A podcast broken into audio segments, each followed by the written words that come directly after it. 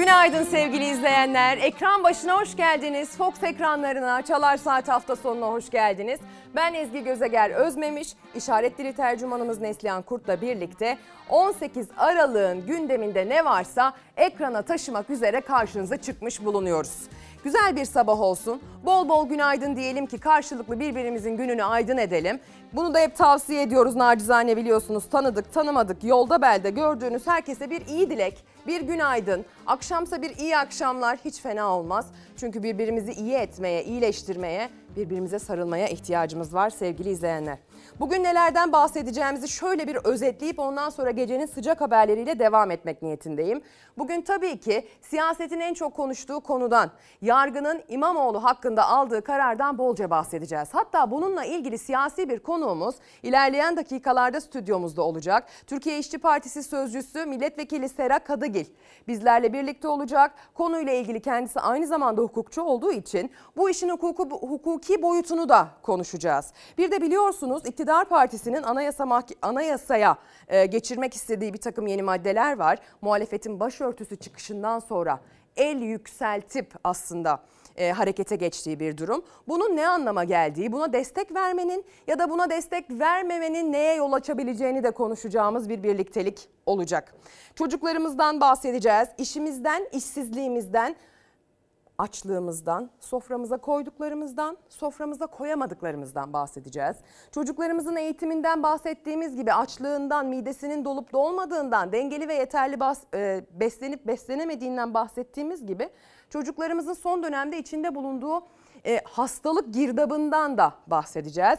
İlaçlar konusunda gelen son açıklamaları da aktaracağız. Şebi Aruz için Konya'ya da gideceğiz sevgili izleyenler. Mevlana diyeceğiz. İran'dan aktaracak haberlerimiz var. Bir de tabii ki bol bol ne yapacağız? Gazete okuyacağız. Ben bolca günaydın diyerek özellikle baştan gününüzü aydınlatma çabasını yüksek tuttum. Çünkü bahsedeceğimiz bazı haberler hayatın gerçekleridir ama hayatın kendisi kadar da acıdır maalesef. Dolayısıyla e, umudumuzu yüksek tutarak gerçeklerden bahsetmeye devam edeceğiz. Gerçeklerden kaçmayacağız sevgili izleyenler. Devam edelim isterseniz o zaman hatta başlayalım isterseniz o zaman haberlerimizle. Zonguldak deyince aklınıza ilk ne geliyor? Zonguldak deyince aklımıza ilk maden geliyor. Maden denince aklınıza ilk ne geliyor? Bir işçi vefat etti. Bir işçi yaralı. Kömür madeninde vagon raydan çıktı. Gece vardiyası kana bulandı. Yaşanan olayda bir işçi yaralandı, bir işçi ise yaşamını yitirdi. Maden denince akla gelen ilk şehirlerden biri Zonguldak'tan geldi haber. Kilimli ilçesindeki özel firmaya ait maden ocağında 16-24 vardiyasında kömür taşınan vagon raydan çıktı. İşçiler Enver Alagöz'le İhsan Ergünbaş tonlarca ağırlıktaki vagonun altında kaldı. Mesai arkadaşlarının yardımıyla ocaktan çıkarılan Alagöz ve Ergünbaş hemen hastaneye kaldırıldı. Yaralı işçilerden İhsan Ergünbaş sağlık ekiplerinin tüm müdahalelerine rağmen kurtarılamadı. Evliydi, bir çocuk babasıydı. Daha 25 yaşındaydı Ergünbaş. Acı haberini alan ailesi sinir krizi geçirdi hastane önünde.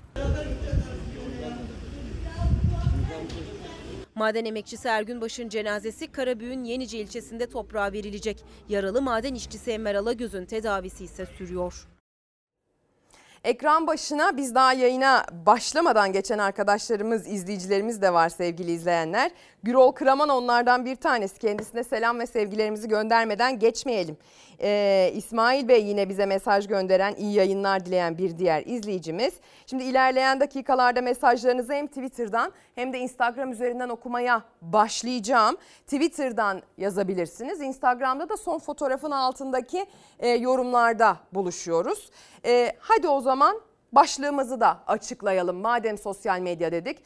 Bu sabah karşınıza çıkarken adalet sorgusu yapmak niyetine girdik. Bilmem ne dersiniz. Adaletin bu mu dünya diye sorduk. Aslında adaleti arayıp da bulamadığımız pek çok farklı konu başlığı var bugün Türkiye'de. Belki de şu anda etrafına sıralandığınız kahvaltı sofrasında dahi adalet aramak lazım.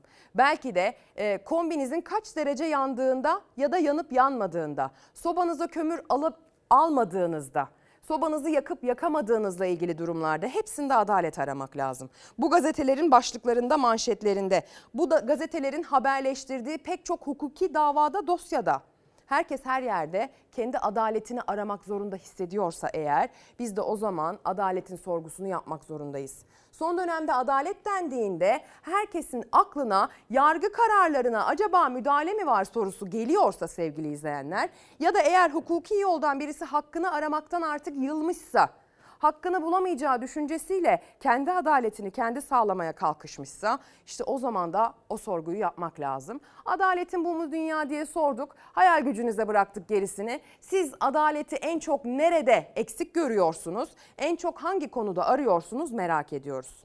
Hadi gelin o zaman böyle evrensel güzel değerlerden bahsetmişken Mevlana diyelim.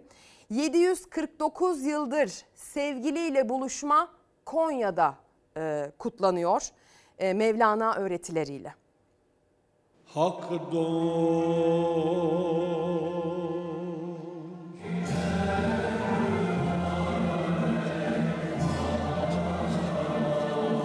749.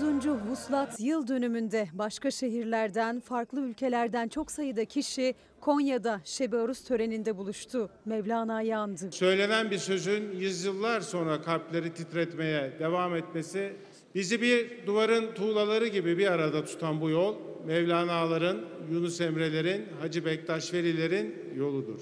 Bizim düşünce kodlarımızda insanları renginden, ırkından, dilinden ötürü aşağılamak yoktur. Bizim gönlümüzde, kalbimizde bizim gibi yaşamayan, düşünmeyen bir insanın düşman görülmesi diye bir şey asla olmamıştır.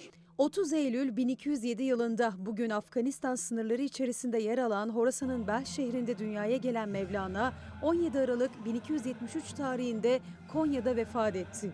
Hazreti Mevlana ölüm gününü yeniden doğuş, sevdiğine yani Allah'ına kavuşmak olarak kabul ediyordu. Öldüğü gün bu nedenle düğün gecesi anlamına gelen Şebi Arus. 749 yıldır sevgiliye kavuşma günü kutlanıyor. Mevlana öğretileriyle anılıyor.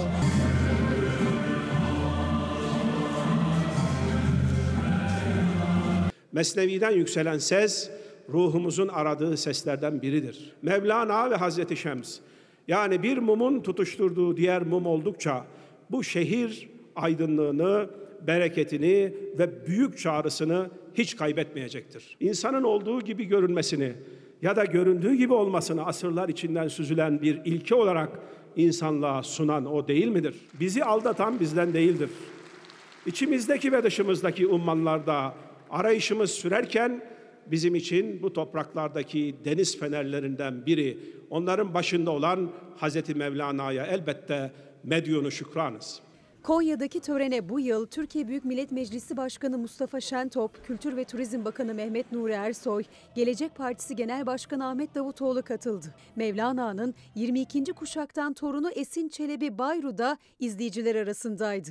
Davetliler ilgiyle izledi Sema'yı, Semazenleri. Türk sanat müziğinin efsane isimlerinden Ahmet Özhan da yine Şebi Arus sahnesindeydi.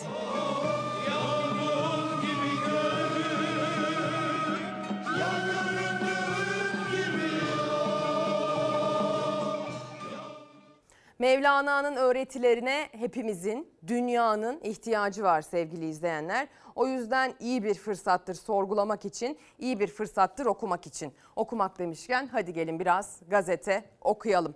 Karar Gazetesi bugün dün YSK tarafından gelen açıklamayı çokça değerlendirmiştik ya burada hani Cuma akşam saatlerinde YSK Başkanı bir takım sorulara cevap vermişti Kübra Par'ın yönelttiği. Bunu manşete taşıyor bu sabah itibariyle. Karar diyor ki senaryoyu YSK açıkladı. Seçilse de mazbata alamaz. Yüksek Seçim Kurulu Başkanı mahkeme kararıyla siyaset yasağı getirilen İmamoğlu'nun Cumhurbaşkanı adaylığına dair ihtimalleri değerlendirdi. İBB Başkanı'nın yargılandığı davada müşteki olarak yer alan yüksek yargıcın devam eden bir yargılama hakkında dosya resmen önüne gelmeden yorumda bulunması dikkat çekti deniyor. Bir de aşağıda suç unsuru bu pankartın neresinde diye bir soru sorulmuş. Çünkü CHP derince ilçe gençlik kolları başkanı bu pankart yüzünden gözaltına alındı sevgili izleyenler. İsmi Ali Demir, İmamoğlu ve Kılıçdaroğlu'na destek için asla yalnız yürümeyeceksiniz afişi astı. Ancak arkasından kabahatler kanununu ihlalden kendisine gözaltı geldi. Hadi gelin iktidarıyla muhalefetiyle konu nasıl tartışılıyor? Özellikle Cumhurbaşkanı Erdoğan daha önce uçakta bir şeyler söylemişti hatırlayacaksınız dün bahsettik burada. Erdoğan Türkmenistan e, yolculuğu dönüşünde uçakta gazetecilerin sorularını yanıtlamış. Ancak sonrasında basına duyurulan o soru cevap metninde e, İmamoğlu'na yönelik kararla ilgili hiçbir detay bulunamamıştı. Sonrasında Cuma akşamı orta sayfada Deniz Zeyrek'in kulisiyle öğrendik ki aslında biz nasıl bu süreçlerden geçtik ve başımıza geleni çektiysek yargının kararına istinaden hapis yatmaktan bahsettiği anlaşılıyor Sayın Erdoğan'ın. E, İmamoğlu da aynı şeyleri yaşasın şeklinde söylediği konuştuğu, soruları bu şekilde yanıtladığı iddia edilmişti. Bir kulis bilgisi olarak sızdı efendim bu basına. Ama tabii ki dün yaptığı açıklama e, ilk resmi açıklama. Kendi ağzından duyduğumuz konuyla ilgili ilk cümlelerdi. Siyasi tartışma yok, şahsın YSK'ya hakareti var dedi. mahkemelerin verdiği her kararı beğenmek mecburiyetinde değiliz. Ama bu kimse hakimlere hakaret etme, mahkeme kararlarını tanımama hakkı vermez. bir tiyatroya, bir haksızlığa diyorsunuz ki saray sizinse Saraçhane bizimdir. Bu tartışmanın ne bizimle, ne şahsımla, ne milletimizle bir ilgisi yok. Konu bir şahsın hakimlere hakaret ettiği iddiasıyla aldığı mahkumiyet kararından ibarettir. Ekrem İmamoğlu hakkında verilen karar asla ve asla kabul edilemez. İstanbul Büyükşehir Belediye Başkanı Ekrem İmamoğlu'na verilen 2 yıl 7 ay 15 gün hapis cezası ve siyasi yasak kararı ile ilgili Cumhurbaşkanı Erdoğan ilk kez konuştu. Muhalefetin karar siyasi tepkilerine yanıt verdi. Şimdi birileri bir mahkeme kararını bahane ederek masanın içindeki hesaplaşmayı bizim üzerimizden kendi lehine çevirmeye çalışıyor. Bunun adı tek parti faşizmi. Biz bunu yutmayız. Hepimiz çok öfkeliyiz. Olanları kabul etmiyorum. Bu haksızlığı, hukuksuzluğu reddediyorum. Halbuki karşımızdaki tablo gayet nettir. Anayasanın 138. maddesine göre hakimler görevlerini bağımsız olarak kanuna ve hukuka uygun şekilde yaparlar. Baktılar mahkemenin hakimi istedikleri gibi karar vermeyecek. Onu sürüp başka bir hakim getirerek karar çıkarttılar. Birilerinin kendi iç kavgalarını, Bizansvari taht oyunlarını bizim üzerimizden yürütmenin peşinde koştuğunu gördükçe de üzülüyoruz. Cumhurbaşkanı muhalefete hedef aldı. İç kavgaları diyerek hemen her sözünde yargıya işaret etti. Henüz ortada kesinleşen ceza ve siyasi yasak yok dedi. Hiç kimse hiçbir güç Ekrem İmamoğlu'nu İstanbul'a hizmet etmekten alıkoyamaz. Ortada henüz biten bir yargı süreci de gelen bir yasak da yok. Daha bu karar önce istinafa ardından da yargıtaya gidecek. Eğer mahkemenin verdiği kararın eksiği varsa gerekli düzenlemeler yapılabilir. Cumhurbaşkanının muhalefete yanıtları tartışmanın yankısı sürüyor. Bu noktada İrfan Tomakin'den hemen gazetelerimizi rica edeceğim. Aslında gazete okumayacağız demiştik ama Pencere gazetesi de tam buna benzer bir kıyas yapmış. Haberde dedik ya sevgili izleyenler e, yargı neyse, hukuki karar neyse e, bu kanunlar, kurallar, kaideler, hakimlerin verdiği kararlar neye işaret ediyorsa şeklinde yorumlanıyor ama Pencere gazetesi şöyle demiş. İmamoğlu ise e, yasak hukuki, Erdoğan ise yasak hukuksuz. İBB Başkanı Ekrem İmamoğlu'na kendisine ahmak diyen İçişleri Bakanı Soylu'ya yanıt verdiği için 2 yıl 7 ay 15 gün hapisle siyasi yasak cezası verilmesinin yankıları sürüyor. Türk Ceza Kanunu'nu yazan hukukçular başta olmak üzere bu kararın hukuki olmadığında çok sayıda akademisyen hemfikir. AKP yönetimi ise adaletin bağımsızlığı ve kararın ne kadar hukuki olduğu yönünde savunmada deniyor. Cumhurbaşkanlığı Hukuk Politikaları Kurulu Başkan Vekili Mehmet Uçum ilerleyen dakikalarda bu haberlerimize de yansıyacak bu arada. Bakın ne söylüyor Sayın Uçum? İmamoğlu'na verilen mahkumiyet kararı için hukuka uygun dedi. Uçum muhtemelen onaylanır yorumunu da yaparken cezanın yüksek yargıdan dönmesi halinde bunun hukuken tartışmalı olacağını söyledi. Uçum Erdoğan'ın belediye başkanı iken siyasi yasaklı olmasıyla İBB Başkanı İmamoğlu'nun karşılaştırılamayacağını da iddia etti deniyor. Bunun haberine de elbette sıra gelecek. Şimdi siyasiler kendi aralarında oldukça gergin söylemlerle bir takım atışmalar yaşıyorlar. İnsanlar bu atışmaların da ötesinde bambaşka mücadeleler içindeler sokakta. Ama tabii ki aslında bu siyasi atışmalarda çıtanın nerede olduğu, seviyenin zaman zaman nereye kadar düştüğü, sivriler, sivri sözlerin zaman zaman nereye dokunduğu toplumsal açıdan çok çok önemli. Artık gerçekten gerim gerim gerildik, karpuz gibi ikiye bölündük sevgili izleyenler. Hatta daha da fazla belki de dilimlendik. Sadece iki de değil. Ama ne diyoruz? Olabildiğince birbirimizin elinden tutup birbirimizin yarasını sarmak zorundayız. Biz bu toprakları paylaşan kardeşleriz aslına bakarsanız ama gelin görün ki sinirler bozuk, asaplar bozuk. Herkes gözünün üstünde kaş var diye birbirine saldırmaya niyetli bugünlerde. Ankara'da rock müzik grubu üyesi Mehmet Dudarık konser verdikleri eğlence mekanında e, bir saldırıya uğradı, yaralandı. Şu anda yoğun bakımda bir kas hastalığı da varmış kendisinin. Gerekçe ne biliyor musunuz? Ayağıma bastın. Sen yüzüme sen bahar olur ayaz kışlar efkar efkar Değer yarama kör bıçaklar her yudumda sen içiyorum Aklımı alır o bakışlar Anlaşılır gibi değil. Şoktayız hala. İddiaya göre ayağına basıldı diye. Üstelik özür dilendikten sonra gelip genç müzisyene saldırdı. Müzisyen Mehmet Dudarık yoğun bakımda. Polis saldırgan BKK'yı tutukladı. Mehmet MS hastası. Ee, bu kafaya aldığı darbeler de e, orada da bir tetikleme yaratmış. Sevilen rock grubu Peace geçtiğimiz çarşamba günü Ankara Çankaya'da bir eğlence mekanında konser verdi. Konser çıkışı grubun bateristi Mehmet Dudarık'la mekanda eğlenen BKK arasında tartışma çıktı. İddiaya göre gerekçe Dudarık'ın kalabalık mekanda BKK'nın kız arkadaşının ayağına basmasıydı. Tanımadığı bir şey şahıs Mehmet'in yanına doğru yanaşıyor. Mehmet'in ona çarpmasını sağlıyor. Çarptıktan sonra ayağını gösteriyor. Niye ayağıma basıyorsun diyor. Mehmet sürekli özür diliyor. Özür dilerim kardeşim. Bilerek olmadı bastıysam da. Ama tartışma uzatmaya devam ediyor. Görgü tanıklarının ifadesine göre Dudarık ve arkadaşı olay büyümesin diye defalarca özür diledi. Ama BKK'nın öfkesi dinmedi. Sonra Mehmet telefonla konuşurken görüntü şu arkadan birisi geliyor ve yumrukla saldırıyor, yere düşürüyor, yerde yumruklamaya devam ediyor. Sinsice gelip yumruk atıyor. Ama o da nedeni belli değil. Başına aldığı yumruk darbesiyle düşen Dudarık yerde de defalarca yumruklandı.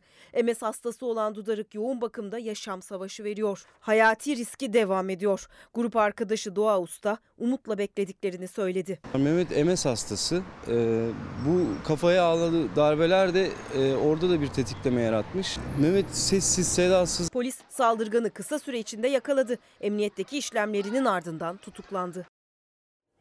Akla kim geliyor? Tabii ki müzisyen Onur Şener geliyor. Öyle değil mi sevgili izleyenler? Kendisi de istek parçayı çalmadığı için program bittikten sonra o e, müzik yapılan mekan kapandıktan sonra beklenip sonrasında uğradığı saldırı sonrasında yaşamını yitirmişti hatırlayacaksınız. Ne oluyor? Niye bu kadar sinirliyiz, öfkeliyiz, gerginiz? Ya da bunun için ne yapılıyor? Yani bu gergin söylemleri düşürmek hiç akla geliyor mu acaba? Bu gerginliği yatıştırmak için bir adım atmak, toplumsal barışı sağlamak, aynı çatı etraf altında olduğumuzu hatırlamak için bir takım bahaneler yaratmaya çalışmak bizi yönetenlerin hiç aklına geliyor mu acaba? İnsanlar üstelik aradığı adaleti de bulamıyorlar böyle süreçlerin sonunda biliyorsunuz değil mi? Kendi adaletini kendi yakalamaya çalışan, e, o gaflete düşen insanlar da çok karşımıza çıkıyor ortam böyleyken. Yani e, birlikte sevineceğimiz, birlikte üzüleceğimiz, birbirimize sarılacağımız e, bahaneler bulmamız lazım ve artık bu tansiyonun düşürülmesi lazım. İnsanların hayatının bir nebze kolaylaştırılması, hayat zaten son derece anlaması zor bir e, durumken daha da zorlaştırılmaya çalışılmaması gerekiyor. Şimdi bir mesaj geldi Mersin'den hemen biraz biraz mesajlarınızı okumaya başlayalım. E, MEGEP Mersin e, Güç Birliği Kalkınma ve Gelecek Derneği merkezi İstanbul'da İstanbul'a getiriyormuş efendim Mersin'i. Mersinliler Mersin'deki pek çok ünlü olan hani Mersin'in meşhur ettiği şeylere gönül verenler duyurulur. 21-25 Aralık tarihlerinde İstanbul Maltepe etkinlik alanında Mersin günleri var. Mersin Gelecek Platformu süpervizörlüğünü yapacakmış bu Mersin tanıtım günlerinin. İşte ne olur? E, tantunisi olur, cezeryesi olur, efendime söyleyeyim narenciyesi olur oraya özel. Ee, bunların hepsini orada 21-25 Aralık tarihlerinde gidip bulma şansına sahip olacaksınız. Onun duyurusunu yapalım. Gelen mesajlardan bir tanesi bu şekilde sevgili izleyenler. Tabi Instagram ve Twitter üzerinden de Ezgi Gözeger hesapları bize yazıp gönderebileceğiniz adreslerdir demiştik. Mesajlarınız da gelmeye başladı. Neden mi öfkeliyiz? Siyasetçilere bakın cevap orada. TV'lerde e, oynanan bir şey dedi. Mesajı sildi şu anda. Küt diye mesaj silindi. Tamam.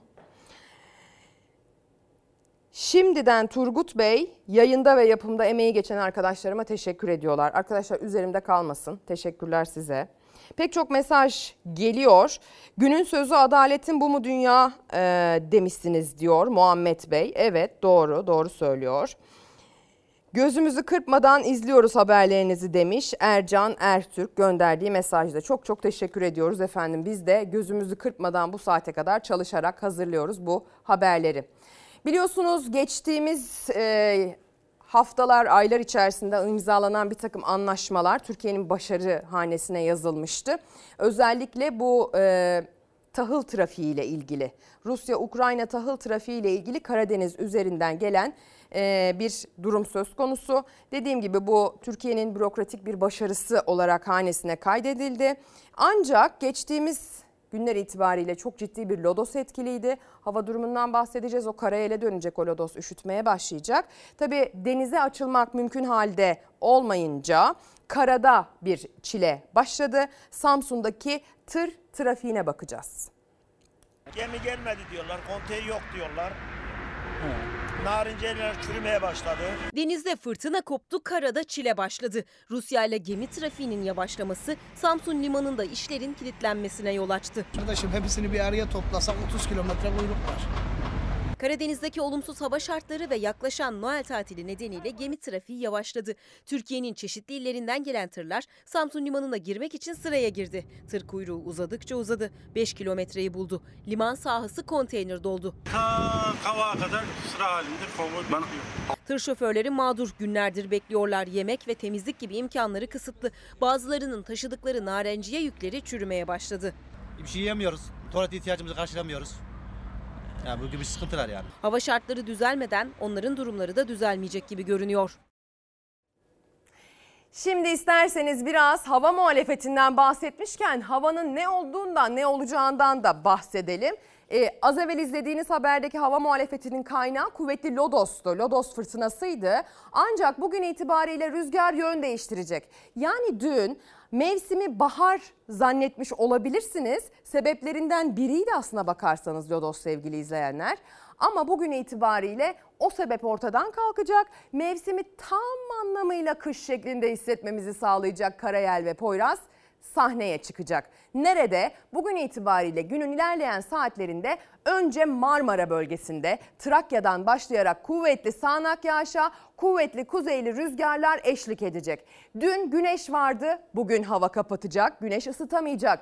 Dün lodos vardı, ılık esiyordu, bugün kuzeyden soğuk esecek. Dünü değerlendirenler karda, bugün evden dışarı çıkmak, birkaç kat daha fazla giyinmeyi dışarıda zaman geçir gerektirecek ve dışarıda zaman geçirmeyi zorlaştıracak. Bu soğuk hava dalgası bugün itibariyle yurda kuzeybatısından giriş yapıyor. Önce Marmara bölgesi, Trakya, Ardından Marmara bölgesinin tamamı. İstanbul'a yağışların gelmesi öğle saatlerini, öğleden sonrayı bulabilir. Tabii ki Trakya'dan doğru geldiği için önce işte Beylikdüzü Avcılar diye başlayacak Avrupa yakası üzerinden. Sonrasında Anadolu yakasına ulaşacak. Ancak şimdiden uyarısını yapalım. Gün içinde Trakya'da kuvvetli sağanak yağış görülebilir.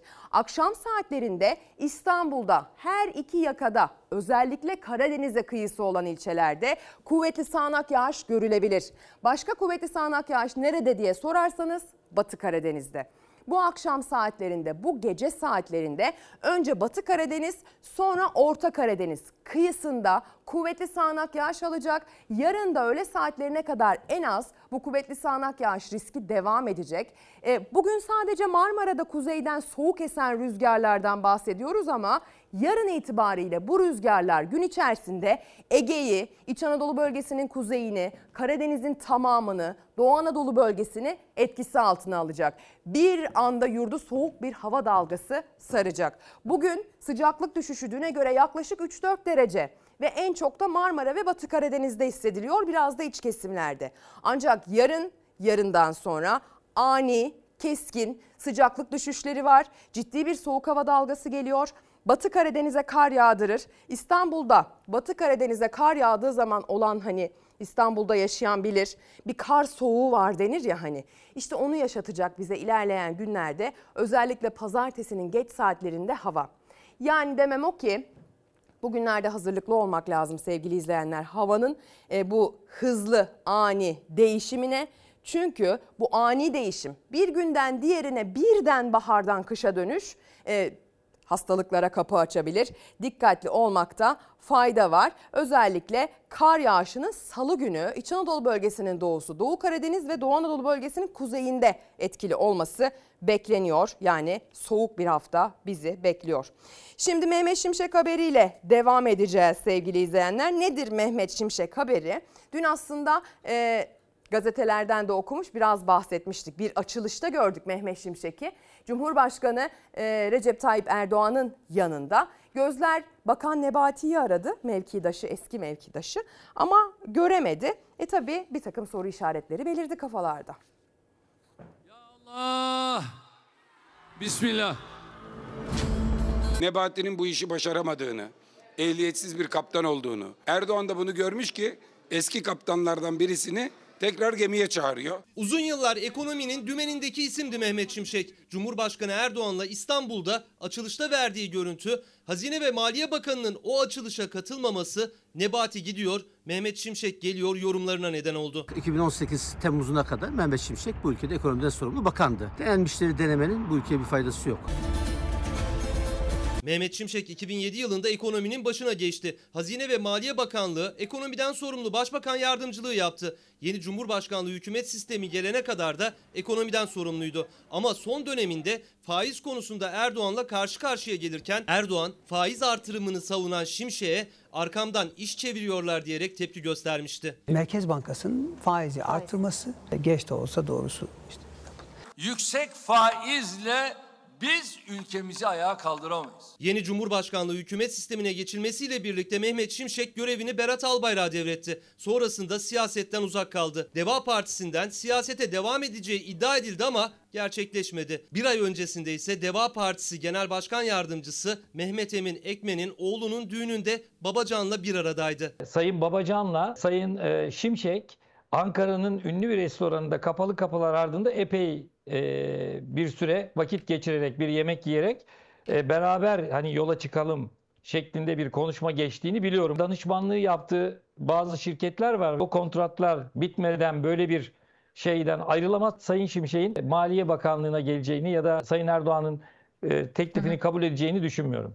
Bakanlığı ve Başbakan Yardımcılığı döneminde bu projeyi finanse eden uluslararası kuruluşlarla ve bankalarla yakın ilişkileri vardı. Yani orada davetli de olabilir. Siyasi bir anlam yüklemek ne kadar şey çok emin değilim. Türkiye'nin en çok izlenen tartışma programı Orta Sayfa'da Mehmet Şimşek'in İstanbul'daki açılış töreninde Cumhurbaşkanı Erdoğan'la yan yana gelmesi gündem başlıydı. Açılışı yapılan tesisin proje danışmanı olmasına dikkat çekildi. Erdoğan ve Şimşek'in birlikte poz verdiği dakikalarda Selçuk Bayraktar'la başka bir programda olan Nurettin Nebati ise bugün Mardin'de Erdoğan'ın yanındaydı. Ekonominin dümeninin kimin elinde olduğunun bir önemi yok. Bütün dümenler bir kişinin elinde. Ben ekonomistim diyen ve bizi bugünlere getiren Recep Tayyip Erdoğan'ın önünde. Temel sorun Recep Tayyip Erdoğan uygulamaları ve bugünkü sistemdir. Recep Tayyip Erdoğan başta olduğu sürece isterseniz Nobel ödüllü iktisatçı getirin Türkiye'de başarılı olma şansı asla yoktur. Muhalefet ekonomiyi düzeltmek için kişiler değil uygulamaları sistemi değiştirmek gerek diye ses yükseltti. Tabii Mehmet Şimşek faiz arttırımı yönünde telkinde bulunan ve politikasını bunun üzerine daha önce kurmuş bir ekonomist sevgili izleyenler. Şu anda da imzası olan başka e, bir takım firmalar varmış danışmanlığını yaptığı. Doğan Şentürk Haber Genel Yayın Yönetmenimiz biliyorsunuz orta sayfada bu kulis bilgisini de aktardı. E, gelir mi Mehmet Şimşek? Valla arkasına bakmadan kaçtı intibası bırakmıştı giderken. Dolayısıyla hele ki durum böyleyken çok geri gelir gibi bir intibam ben, benim yok ama tabii ki bilemeyiz. Siyaset bu. İşler saatlik değişir. Bir de birdenbire çok saatlik değişen fiyatlar söz konusu. Ayşegül Hanım bir mesaj göndermiş. Özel okullar erken kayıtlara başladı. Dün görüştüm. Eski fiyatın üzerine %100'ün üstünde zamlı fiyatlar veriyorlar. Bin bir tasarrufla iyi eğitim alsın diye uğraşıyorum. Devlet dur desin lütfen bu konuda unutturmayın deniyor. Özel okullarla konuştuğunuz zaman da ne diyorlar biliyor musunuz? Her şey %150 zamlanmışken, her şey %200 zamlanmışken ben bunu fiyatlarıma olabildiğince yansıtmak zorundayım yoksa verdiğim eğitimin kalitesi düşer deniyor. Özel okulların en büyük sıkıntılarından bir tanesi öğretmenlerin ücretlerinin çok düşük olması. Birkaç tane okul dışında öğretmenleri gerçekten çok düşük ücretlerde çalıştırdıklarını biliyoruz. Pek çok özel okulun sevgili izleyenler. Dolayısıyla hani öğretmenin yaşam kalitesinin öğrenciye yansıdığını söyleyen özel okullar biz e, enflasyon e, öze, yani ne kadarsa o kadar zam yapmak durumundayız da diyorlar. Şimdi zaten iş, öyle bir iş var ki Bence de eğitimin bu kadar pahalı olması, bence de velilerin özel okula ihtiyaç duyması e, külliyen saçmalık. Ama her iki tarafı dinliyorsunuz mesela. E, onun da haklı olduğu yer var, öbürkünün de haklı olduğu yer var. İşin içinden çıkmak çok zor. Eğitimde de adalet önemli. Belki de işte e, izleyicimizin gönderdiği, Ayşegül Hanım'ın gönderdiği bu mesaja adaletin bu mu dünya diye sorabiliriz. Kimisi e, devlet okuluna giderken beslenme çantasını dolduramıyor. Kimisi özel okul fiyatlarının zamlanmasından dertli. Herkes kendi bütçesi ve yaşantısı özelinde içinde bulunduğumuz durumun sıkıntısını yaşıyor. Hadi gelin hak mücadelesi için komşumuz İran'a gidelim sevgili izleyenler. Maalesef maalesef e, İran'da hak mücadelesinde bulunan kadın erkek çok çoğunlukta olduğu düşünülen bir güruh var.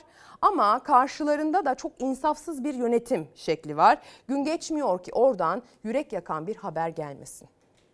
Ben bilmeyeceğim. مسئله مستجر قبلیه ما قرار بیاد بره چی میدونم اینقدر محکم گفت اما هنگ کردم میام میبرم که مثلا İran'ın dünyaca ünlü oyuncusu Teren Ali Dusti gözaltına alındı. Başörtüsüz poz verdiği ve mesaj yayınladığı için protestoları kışkırtmakla suçlanıyor. Ünlü aktristin gözaltına alınması dünya basınının da gündeminde. Mahsa Amini'nin ölümünden sonra başlayan ve 3. ayı geride bırakan protestolara destek için 10 Kasım'da sosyal medya hesabından başörtüsüz bir fotoğrafını yayımlamıştı İranlı aktrist. Ve yine gösterilerle bağlantılı olduğu iddiasıyla bir kişinin idam edilmesine 8 Aralık'ta Instagram hesabından sessizliğiniz zulüm ve zalime destek manasına gelir diyerek tepki göstermişti. Teren Ali Dusti gözaltına alındı. Konuya ilişkin haber İran'ın yarı resmi ajansı Tesnim'de yayınlandı. Ali Dusti yanlış ve çarpıtılmış içerik yayımlamak, isyanları kışkırtmak ve İran karşıtı grupları desteklemekle suçlanıyor.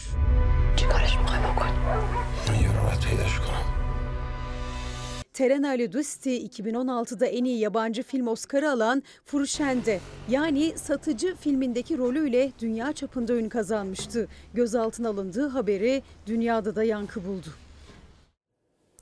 Maalesef baskıcı rejimin uyguladığı e, bu durum her gün başka bir haberle karşımıza çıkıyor. İran'ı da yakından takip ediyoruz. İran'ı yakından takip etmemizin bir takım psikolojik temelleri, altyapıları var sevgili izleyenler. Bir takım korkularımızı tetikliyor İran'da yaşananlar anladığım kadarıyla. Her ne kadar korksak da her ne kadar canımızı sıksa da görevimiz gerçeklerden bahsetmek. Ama tabii bol bol günaydın demeye gayret ediyoruz. Gününüzü güzelleştirmek için böyle yüksek enerjiyle size hitap etmeye gayret ediyoruz. Bunun sonucunu aldığımı görüyorum gelen bir mesajda. Çok mutlu oluyorum. Sabah moralimiz yerine geldi Allah razı olsun mesajını Özgür Bey göndermiş efendim. Ee, kendisine teşekkürlerimi iletiyorum. Bu duygusunu benimle paylaştığı için buna ihtiyacım var çünkü. Adaletin bu mu dünya? 20 yıl boyunca e, iktidar partisine oy verdim. Şimdi kimler ayrıştırıcı diye bir mesaj gelmiş. Ömer Bey, ha bu mesaj bizi eleştiren bir mesaj. Ömer Faruk Ulusal Instagram'dan gönderiyor. Aa, bir, bir önceki mesajda moralimizi yerine, yerine getirdiniz dediniz. Bir sonraki mesajda e, nefret söylemi, hakaret gibi ithamlarda bize bulunuyor bir izleyicimiz. Asla hakaret edemeyiz. Etmeyiz. He, Etmeyiz kendimize yakıştırmayız. Zaten etsek de hemen cezalandırılırız. Yayıncılığın bir takım kuralları var biliyorsunuz. İşte bakış açısı sevgili izleyenler. Herkes kendi penceresinden bakarak izliyor. Tabii herkes almak istediğini alıyor. Biz burada bu dikdörtgeni anlatıyoruz. Karşı taraf kare algılamak istiyorsa kare algılıyor. Yani bu sadece televizyonculukla ilgili değil. İki insanın iletişimi söz konusu olduğu zaman bir taraf ne anlatırsa anlatsın diğer taraf anladığını anlayacak. Anladığı kadar.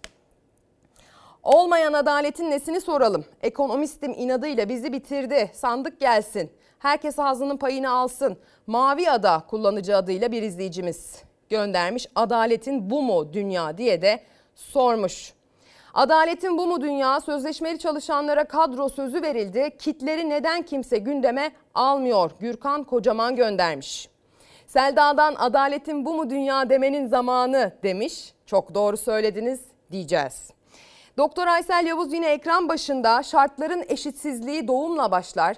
Kimi tarlada doğar, kimi de vatandaşı olmak için çok büyük ve zengin bir ülkede dünyaya gözlerini açar. Yaşam şartları da son derece farklıdır. Adaletin bu mu dünya? Şartlar niye bu kadar farklı doğarken bile diye sormuş bir izleyicimiz.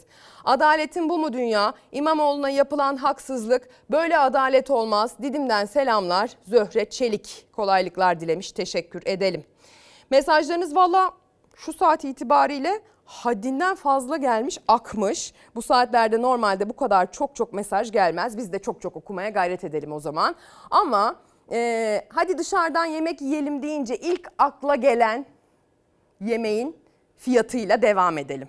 Acı gerçekler. Bilmiyorum lahmacunu acılı mı seversiniz, acısız mı? Ama fiyatı ağızları biraz acıtıyor son dönemde. Geçen sene iki lahmacun bir ayran 40 liraydı.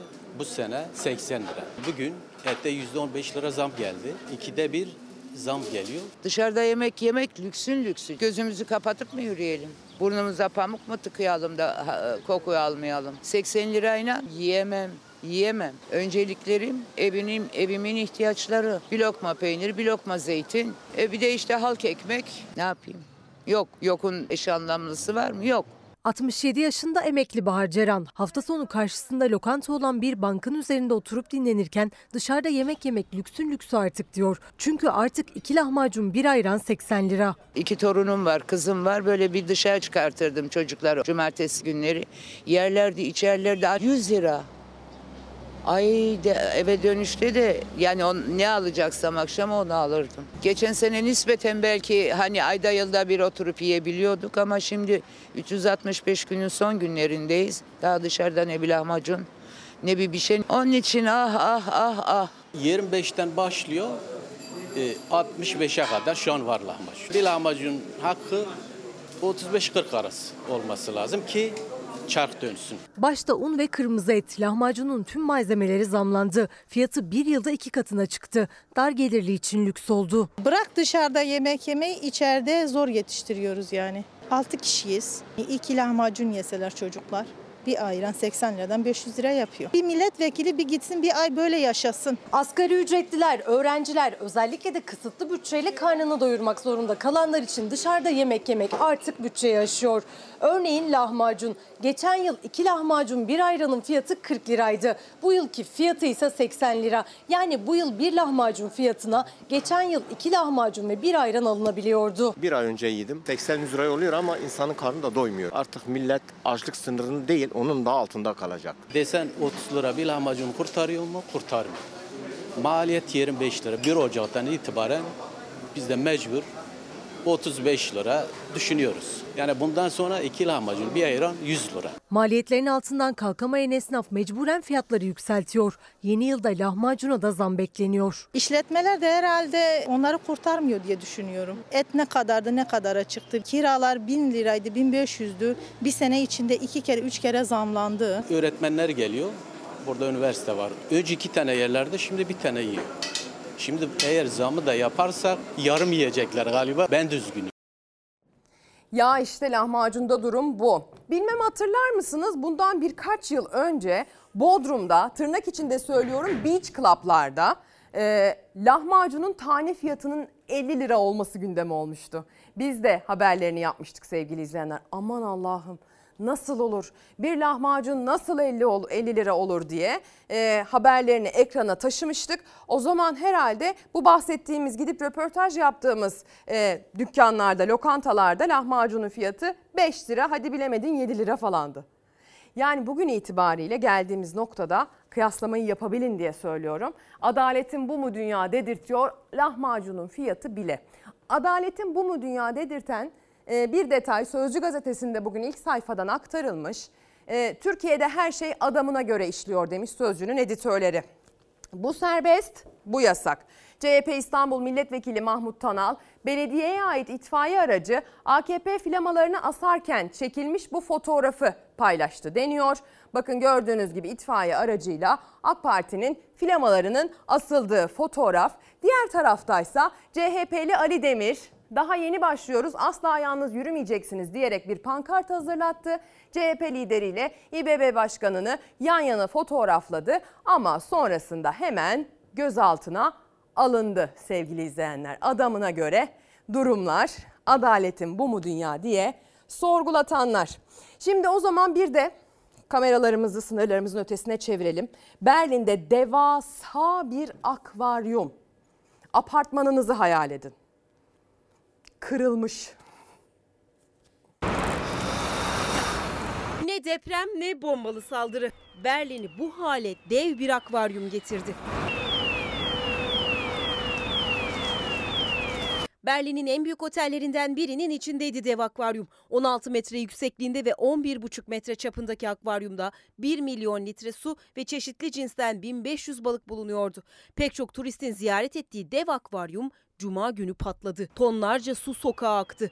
Binanın camları kırıldı. İki kişi hafif şekilde yaralandı. Ortalık savaş alanına döndü.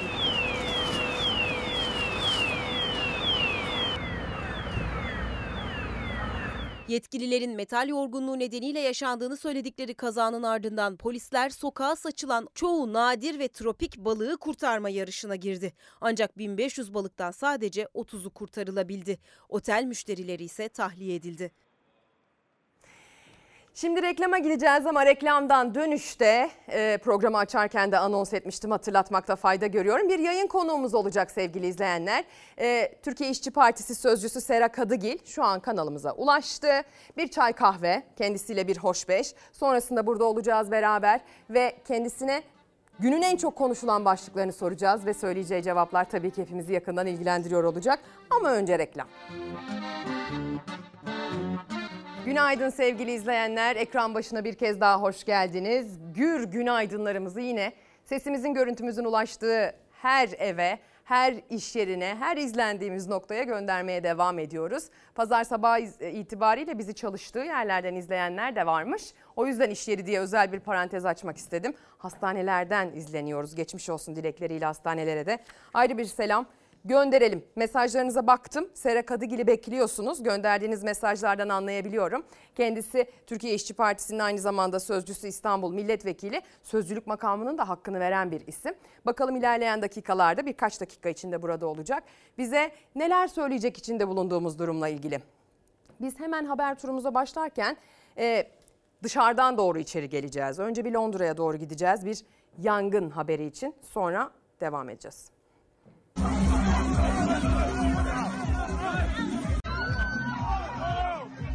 Eğlence bir anda kabusa dönüştü. Yeni yıl süslemeleri alev aldı. İki kişi yaralandı. Yaklaşan yeni yıl nedeniyle baştan aşağı ışıklandırılan ve süslenen Londra'nın West End bölgesinde yürekler ağza geldi bu kez. Bir restorandaki yeni yıl süslemeleri birden alev aldı. Alevler kısa sürede yayıldı. Yaklaşık 300 kişinin bulunduğu restoranda panik yaşandı. Müşteriler apar topar tahliye edildi. Olayda iki kişi yaralandı.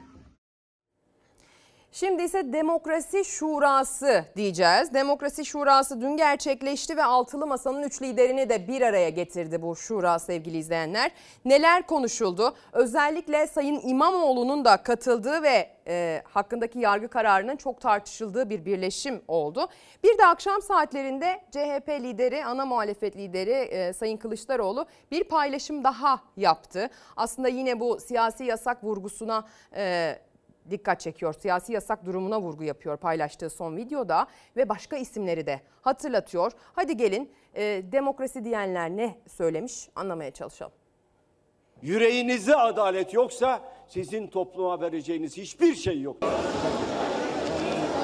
Bu bir 100 metre koşusu değildir. Bu bir maraton ve biz 6 lider bu maratonun son metrelerini koşuyoruz. Ekrem İmamoğlu kararının ardından Saraçhane'de bir araya gelmişti liderler. Altılı Masa'nın 3 lideri bu kez Demokrasi Şurası'ndaydı. İmamoğlu'nun da katıldığı toplantıda birlikte Kılıçdaroğlu'nun doğum gününü kutladılar, beraberlik mesajı verdiler. Bugün adaleti arıyoruz hep beraber. Demokrasiyi arıyoruz hep beraber. Ve bizi 6 lideri bir araya getiren de sorunun Türkiye sorunu boyutuna ulaşmasıdır. Avara kasnak gibi toplanıp dağılmaktan başka iş yapmayan altılı masa ve ortakları birbirine çalım atmakla uğraşacaklarına yürekleri yetiyorsa çıkıp adaylarını ilan etsinler. Birbirine benzemeyen altılı diyorlar ya. İyi ki birbirimize benzemiyoruz. Herkesin birbirine benzediği rejimin tek adı vardır. Otokrasidir, otokrasidir. Bu ülkede hiç kimsenin demokrat olmadığı, herkesin birbirinin celladı olduğu süreci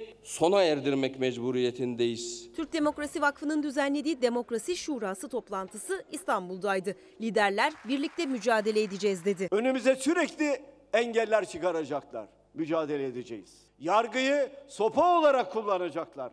Mücadele edeceğiz. Peki seçimi kazandınız. Sonrasında iktidarı teslim etmezlerse ne yapacaksınız? Onlar bize iktidarı teslim etmeyecek. İktidarı bize millet teslim edecek. Zayıfken, güçsüzken, şiir okurken demokrat, güçlenince yargı dahil bütün kurumların canını okurken, tüm tahammüllerin, tüm prensiplerin canını okurken otokrat. Olmaz. Türk Demokrasi Vakfı Başkanı Salih Uzun gibi hukukçular da yargı bağımsızlığının önemine dikkat çekti. Avukat Ece Güner İmamoğlu kararı üzerinden örnek verdi. Yargıya güvensizliğin sadece hukuki değil ekonomik sonuçları da olabileceğinin altını çizdi. Hapis cezası siyasi yasak. Şimdi hangi yatırımcı bu ülkeye gelir?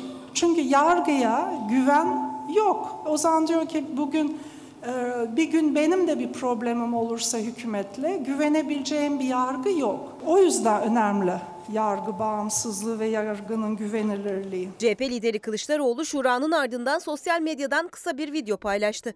Paylaşımında Enis Berberoğlu, Tuncay Özkan müebbet hapse mahkum edildi. Haberal, Balbay, Eren Erdem hücrelere hapsedildi. Canan Kaftancıoğlu'na siyasi yasak getirildi. Şimdi Ekrem İmamoğlu'na getirilmek isteniyor. Korkak Saray'a karşı biz yine dimdik duracağız notu düştü. İstanbul İl Başkanımız Canan Kaftancıoğlu ve İstanbul Büyükşehir Belediye Başkanımız şimdi yargılanıyor. Haksız bir şekilde yargılanıyor. Staj ve çıraklık mağdurlarının Adana'dan selamını aldık. Adaletin bu mu dünya sorusunu onlar da soruyor haklı olarak. Biz de bir de Mustafa Karaoğlan bir mesaj göndermiş. Gadacım günaydın demiş. Kardeşim demekmiş. Bu vesileyle öğrendim. Teşekkür ediyorum. Üç çocuk okutuyormuş bir maaşla kendisi. Üniversiteye giden bir oğluma karşılıksız kredi buna rağmen çıkmadı. Adaletin bu mu dünya diye soruyor. Açlık sınırının altında bir maaş alıyorum. Neye göre belirleniyor? Yandaşa göre mi yoksa başka şeye göre mi? Çok yoruldum, çok yoruldum, çok yoruldum.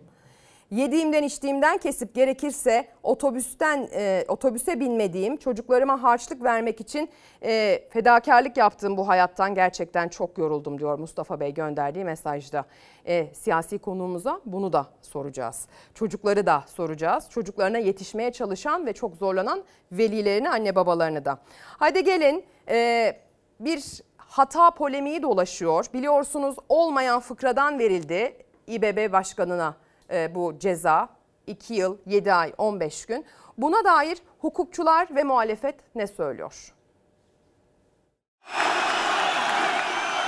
Doğru zamanda doğru itirazlar yapılacaktır. Tabii hem istinaf süreci umarım oradan da geri döner. Bir kararda ceza yargılamasında bir maddi hata neticesinde fıkranın yanlış yazılması ya da fazla ceza e, hesaplanması gibi durumlar bir maddi hata olarak kabul ediliyor. Mahkemenin kısa kararda vermiş olduğu kararı gerekçeli kararında düzeltme gibi bir imkanı yok. Türk Ceza Kanunu'nda bulunmayan bir fıkra üzerinden ceza verildi Ekrem İmamoğlu'na. 125. maddenin 6. fıkrasına göre artırıldı ceza ama o madde 5 fıkrayla bitiyor, 6.sı yok. Savcının da hata ve eksiklikler var dediği kararın ardından en çok merak edilen o maddi hatanın yeniden yargılamaya sebep olup olmayacağı. Yeniden yargılanma gibi bir durum söz konusu olmaz. Bu tür hatalar e, Ceza Muhakemesi Kanunu 303. maddesi çerçevesinde giderilebilecek hatalar olarak nit- nitelendirilir ve İstinaf Mahkemesi'nin önüne geldiğinde düzelterek e, söz konusu istinaf başvuruları ile ilgili olarak bir karar tesis edebilir. Usul ve yasaya aykırı hususları içermesi nedeniyle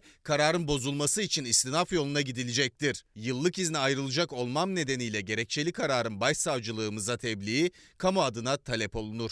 Ben ilk defa görüyorum böyle bir dilekçe. 22 yıllık e, avukatım.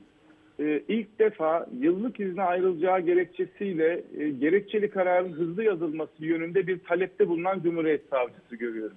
Cumhuriyet Savcısının ben izne çıkacağım ve bana bir an önce gerekçeli kararı gönder şeklindeki bir yaklaşımı e, ceza yargılamasında e, neredeyse hiç karşılaşılmayan e, çok olağanüstü, sıra dışı bir e, talep. İmamoğlu'na verilen 2 yıl 7 ay 15 gün hapis cezasının ardından savcı karara itiraz edeceğini bildirdi mahkemeye. Gerekçeli kararı beklediğini belirtirken yıllık izne ayrılacağım demesi hukukçulara göre alışılanın çok dışında süreci hızlandırmaya yönelik. Çalar Saat'te Ezgi Gözeger'in konuğu olan Türkiye Barolar Birliği Başkanı Erin Sakan'a göre aynı zamanda yargıya müdahale. Cumhuriyet Savcısının gerekçenin hızlı yazılmasını kendi yıllık iznine bağlayacak şekilde bir dilekçe vermesi de aslında kamuoyundaki e, siyasetin yargıya müdahalesi ve hatta siyasetin yargı eliyle şekillendirilmeye çalışılması yönündeki o ciddi algıyı maalesef ki çok yoğun şekilde destekleyen e, bir uygulama. Korkmuyorum,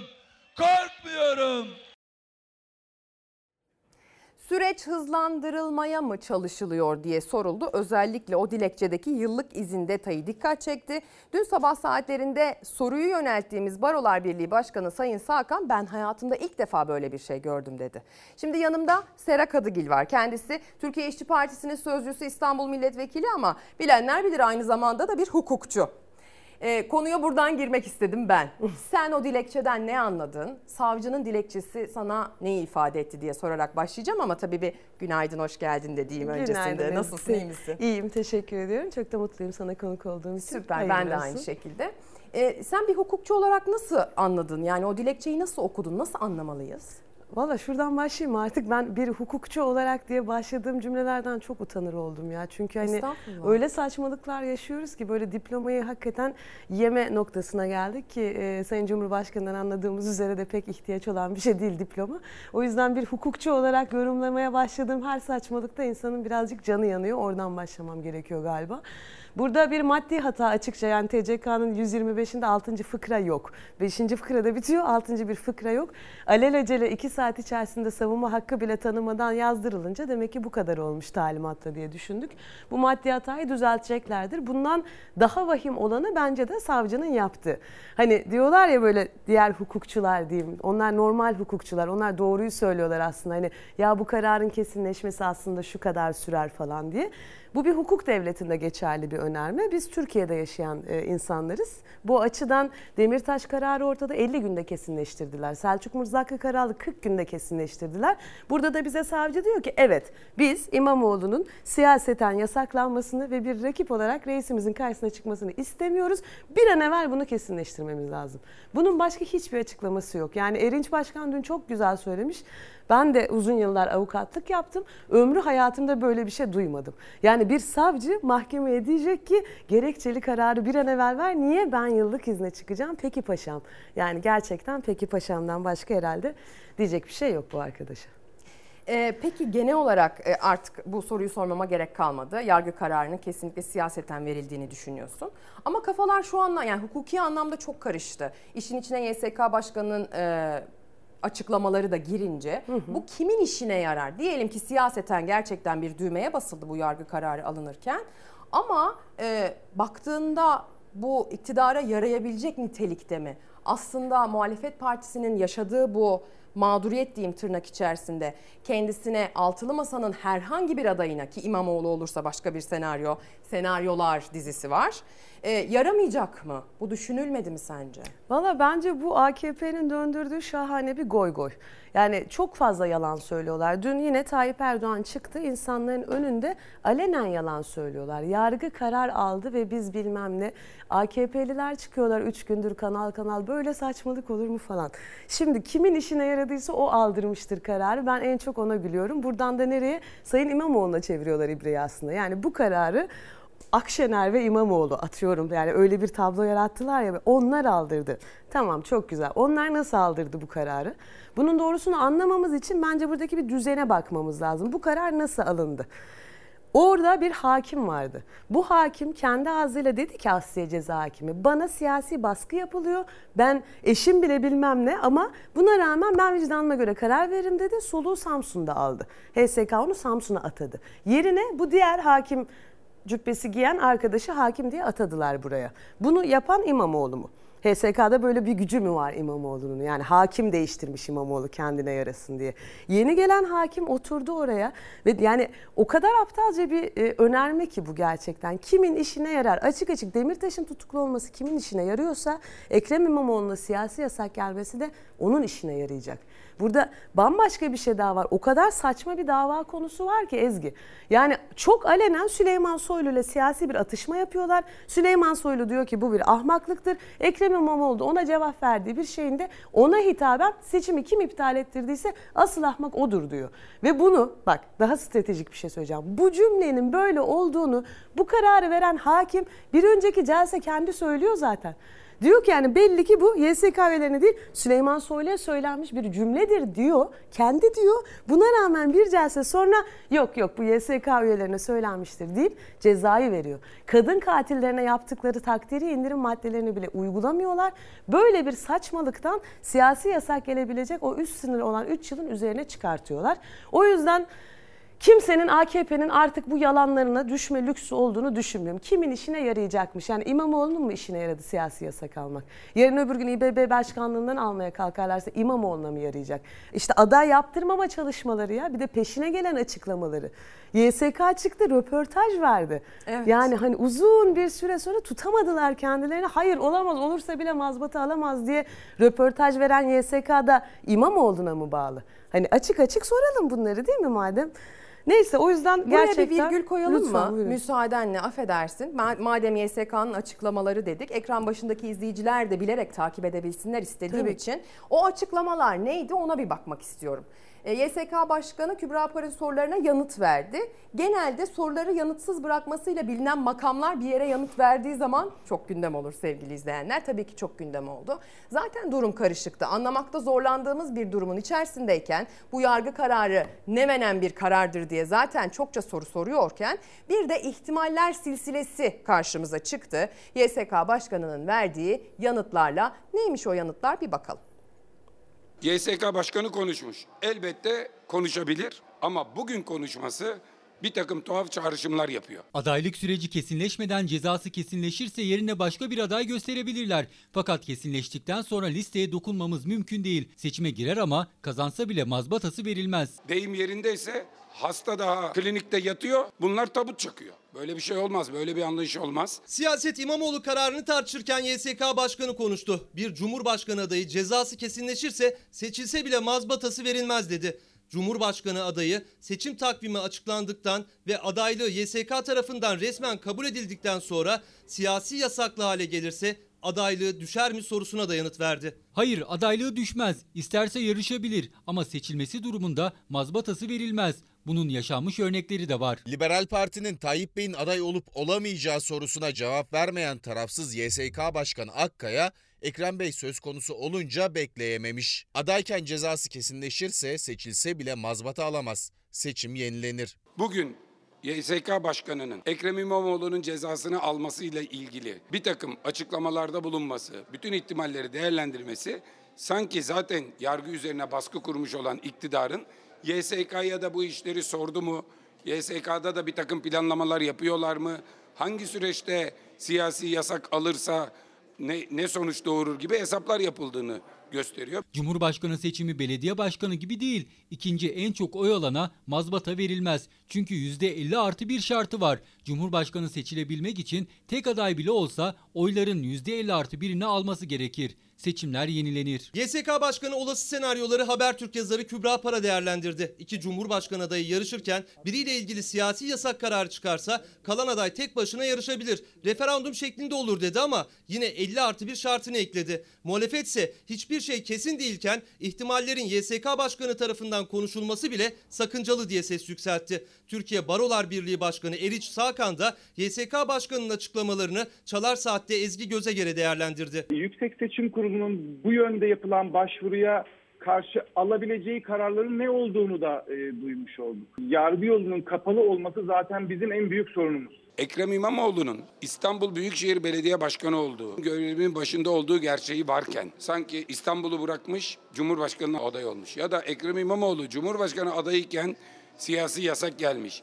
Seçimin öncesinde gelmiş, sonrasında gelmiş gibi bütün ihtimallerin bir arada değerlendirilmesi bir takım şüpheleri körükler, rahatsızlıkları arttırmaktadır. Muhalefet rahatsızlığı artırdı dedi YSK Başkanı'nın senaryolar üzerinden yaptığı değerlendirmeler için. YSK kararları için yargı yolunun kapalı olmasına dikkat çekti Erinç Sakan'da. Sevgili izleyenler tabii bu konu çok çok tartışıldı. Ee, Sera Kadıgil'i takip edenler, bilenler bilirler ama hani bilmeyenler için söyleyelim.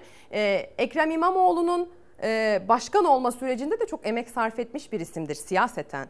E, dolayısıyla aslında öyle zannediyorum, öyle tahmin ediyorum ki duygusal da bir tarafı vardır emek vermişliğin diye düşünüyorum bu karar geldikten sonra. Sen bir hukukçu olarak, bir siyasi olarak, Ekrem İmamoğlu'nun başkan olma sürecinde siyaseten çalışmış bir isim olarak bu YSK'dan gelen açıklamayı nasıl değerlendiriyorsun, nereye koyuyorsun? Bunları aslında bir bütün olarak değerlendiriyorum. Mahkeme hakiminin değişmesinden, bu davanın açılmasına, peşine YSK üyelerinin bu verdikleri e, röportaj bir anda böyle basına düştüler. Bundan alıp Mehmet Uçum'un açıklamalarını bunu bir paket olarak değerlendirmek lazım. Bu paketin adı da adıyla sanıyla Cumhur İttifakı'nın ve hatta saray rejiminin Millet İttifakı'nın adayını adaylarını, politikasını, siyasetini dizayn etme çabası. Başka hiçbir şey yok burada. Ve daha sonra çıkıp bütün temsilcileri eliyle aman bu ona yarar, bu şuna yarar falan demeleri de bir goy goy. Çünkü aslında herkes her şeyi çok net görüyor ve dediğiniz gibi biz bu insanlarla 17 gün uğraştık. Yani evet ben hem siyaseten hem hukuken o zaman Cumhuriyet Halk Partisi milletvekiliydim. 17 gün biz o seçim koordinasyon merkezinde yattık. Mazbatamızı vermediler bizim. Kazandık biz İstanbul'u. Çok bariz bir şekilde bütün tutanaklar elimizdeydi. Yine bu röportajları veren dayılar eliyle bizim mazbatamızı vermediler. 17 gün uğraştık. Verdiler sonra ne yaptılar? Hatırlıyorsunuz direğin üstündeki pozlarıyla hiçbir şey olmadıysa bile bir şeyler oldu deyip Allah'a şükür iptal ettirdiler o seçimi. Biz bir daha girdiğimizde 800 bin oy farkla kazandık. 10 kat. 10 kat farkla kazandık. Daha fazla bir farkla kazandık. Ve bu dediğimiz tablo aslında hakikaten herkese bir e, dizayn çabası. Başka hiçbir şey değil. YSK Başkanı'nın çıkıp yaptığı açıklamalar ki bu insanların yaptığı hukuki yorumları da şimdi işte şu senaryo olursa böyle olur, bu senaryo olursa böyle olur diye konuşup duruyoruz. Neden? Biz hukukçuyuz. Bir mevzuat var. Nelere bakarız? Kanuna bakarız. Daha önce verilmiş kararlara bakarız. Normal ülkelerde normal hukukçular böyle değerlendirme yaparlar. Bu kurum yani hatırlayın bu ülkenin rejimini yalanlarla zorla değiştirirken o referandum adı altında 2017'de mühürsüz oyları kanun hükmüne rağmen geçersizlik sayabilen bir kurumdan bahsediyoruz. Hukuki güvenilirliği bu kadar olan bir kurumdan bahsediyoruz. Ve şimdi çıkmış diyorlar ki açık açık yanlışlıkla İmamoğlu aday olur kazanırsa ben yine mazbatasını vermem. Ona göre ayağınızı denk alın. Birincisi size ne? Yani size ne? Millet İttifakı'nın kimi aday göstereceğinden vesaire. İkincisi ve daha önemlisi İstanbul'dan bahsediyoruz. İBB başkanından bahsediyoruz. Ben de bir İstanbulluyum ve her şeyi geçiyorum. Ekrem İmamoğlu'na oy verdim ben. Siz kimsiniz ya? Yani gerçekten siz kimsiniz? Siz kim oluyorsunuz da Süleyman Soylu'ya söylenmiş ve hakaret bile olmayan bakın. Bu diyorlar ya ahmak hakarettir o yüzden bir ceza aldı falan filan. Yo değildir. Siyasilere yönelik söylen ne değildir. Fransa Cumhurbaşkanı'na soytarı diyen biri ahimde beraat etmiştir Evet. ki doğrusu budur. Yani O davayı anlatalım istersen. O da çok enteresan bir örnek aslına bakarsan. Ee, Sarkozy'nin yanlış hatırlamıyorsam Evet, evet, Sarkozy. sözlerini bir e, Fransız vatandaşı alıyor, pankart yapıyor. Bir sonraki etkinlikte açıyor Soytarı kendisine. diye, yani. evet, yani Soytarı diye kendisini. açıyor.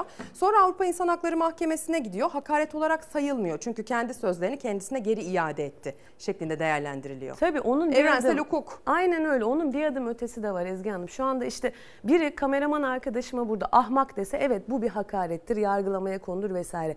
Aynı şeyi bir siyasi rakibim, siyasi bir diyalog içerisinde bana dese bu bir hakaret değildir. Çünkü ben kamuoyunun önüne çıkıyorsam, siyasetçilik yapıyorsam diğer herkesten daha çok tahammül etmem gerekir. Yapılan tüm eleştirilere. Bugüne kadar neler dendiğine bakalım mı Sözcü'nün manşetinden? Ya herif çıktı hepimize sürtük dedi arkadaşlar. Yani hani böyle bir ülkede yaşıyor. Yok çürükler yok. Bakalım hakikaten. Bakın ben bakalım. okumak istemiyorum.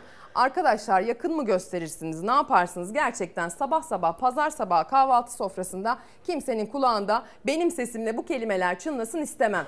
Peki iktidarın bu sözleri ne olacak diye bir manşetle çıktı bugün. Sözcü gazetesi ve altına bakın bu zamana kadar sarf edilmiş pek çok sözü sıraladı. Hani aralarında en çok duyduğumuz belki teröristtir. Zaman zaman hedefi olduğumuz. Yani e, neler neler söylendi aslında tam da senin söylediğin gibi. Hakikaten öyle ya. Yani çok acı bir tablo bu gerçekten. Şey Şimdi- açısından da çok özür dilerim. Estağfurullah. Çirkinliğe bak Ezgi ya. Yani Türkiye'deyiz, siyaset yapıyoruz. Şu çirkinliğe bak, şu konuştuğumuz şeylere bak, ettiğimiz kavgalara bak, insanlara teşkil ettiğimiz, çocuklara teşkil ettiğimiz örneğe bak. Yani AKP Genel Başkanı ki Cumhurbaşkanı sıfatı var. Çıkıp cümlemizi ne teröristliğimiz kalıyor, ne sürtüklüğümüz kalıyor, ne bir şeyimiz kalıyor. Böyle bir ortamdayız. Daha geçen hafta komisyonda bu ülkenin İçişleri Bakanı gelip ana muhalefet lideri Kılıçdaroğlu'na, grup başkan vekillerine, HDP'li milletvekillerine şerefsizi mi kalıyor, teröristi mi kalıyor bilmem ne. Böyle bu kadar çirkinleştirmişsiniz siz siyasi ortamı. Sonra biri sana bir laf edince dönüp o sen de onun cevabını alınca au deyip yine yandaşların eliyle karşındakini diskalifiye etmeye çalışıyorsun. İstanbullular bunu yemeyecek. Yani bunu da çok iyi bilsinler. Öyle kolay değil. Yani bizim verdiğimiz oylara çökmek, bizim belediye başkanımızı bizden almak düşündükleri kadar kolay değil. Bunu herkes çok iyi bilsin. Bununla ilgili de bir araştırma yapılmış bu arada. %70 oranında aslında bir sonuç çıkmış. Şimdi o detayı da İrfan Tomakin bulsun. Şimdi sen söyledin. e, ben o zaman CHP'deydim, çalıştım. Hem hukuken hem siyaseten çalıştım, oy verdim. Dolayısıyla bir vatandaş olarak oy verdiğim kişinin e, şu anda bulunduğu koltuktan edilmesi beni rahatsız ediyor şeklinde. Özür dilerim bir adım ötesi de var. Yani ben o zaman orada değildim ama Türkiye İşçi Partisi de en küçük bir pazarlık yapmadan bir kere olsun İmamoğlu'yla görüşmeden parti olarak Evet. İmamoğlu'na oy verdi. Sayın Destek Erkan Baş'ı verdi. burada ağırladığımızda da Tabii çok ki yani çünkü yapmıştı. yapılması gereken buydu. O yüzden bu sadece ne CHP'nin işi ne Ekrem İmamoğlu'nun işi. Hayır bu Türkiye İşçi Partisi'nin de işi. Bu İstanbul'da yaşayan ve verdiği oyun sahip çıkmak isteyen herkesin işi. Devam et özür dilerim çok Yok böldüm. estağfurullah hiç önemli değil. Böl tabii ki. Ee, benim gelmeye çalıştığım nokta şu aslına bakarsan. Heh, şunu okuyalım hemen bir. Bu para araştırma yurttaşa İBB Başkanı Ekrem İmamoğlu'na verilen ceza ile ilgili siyasi yasağı sormuş.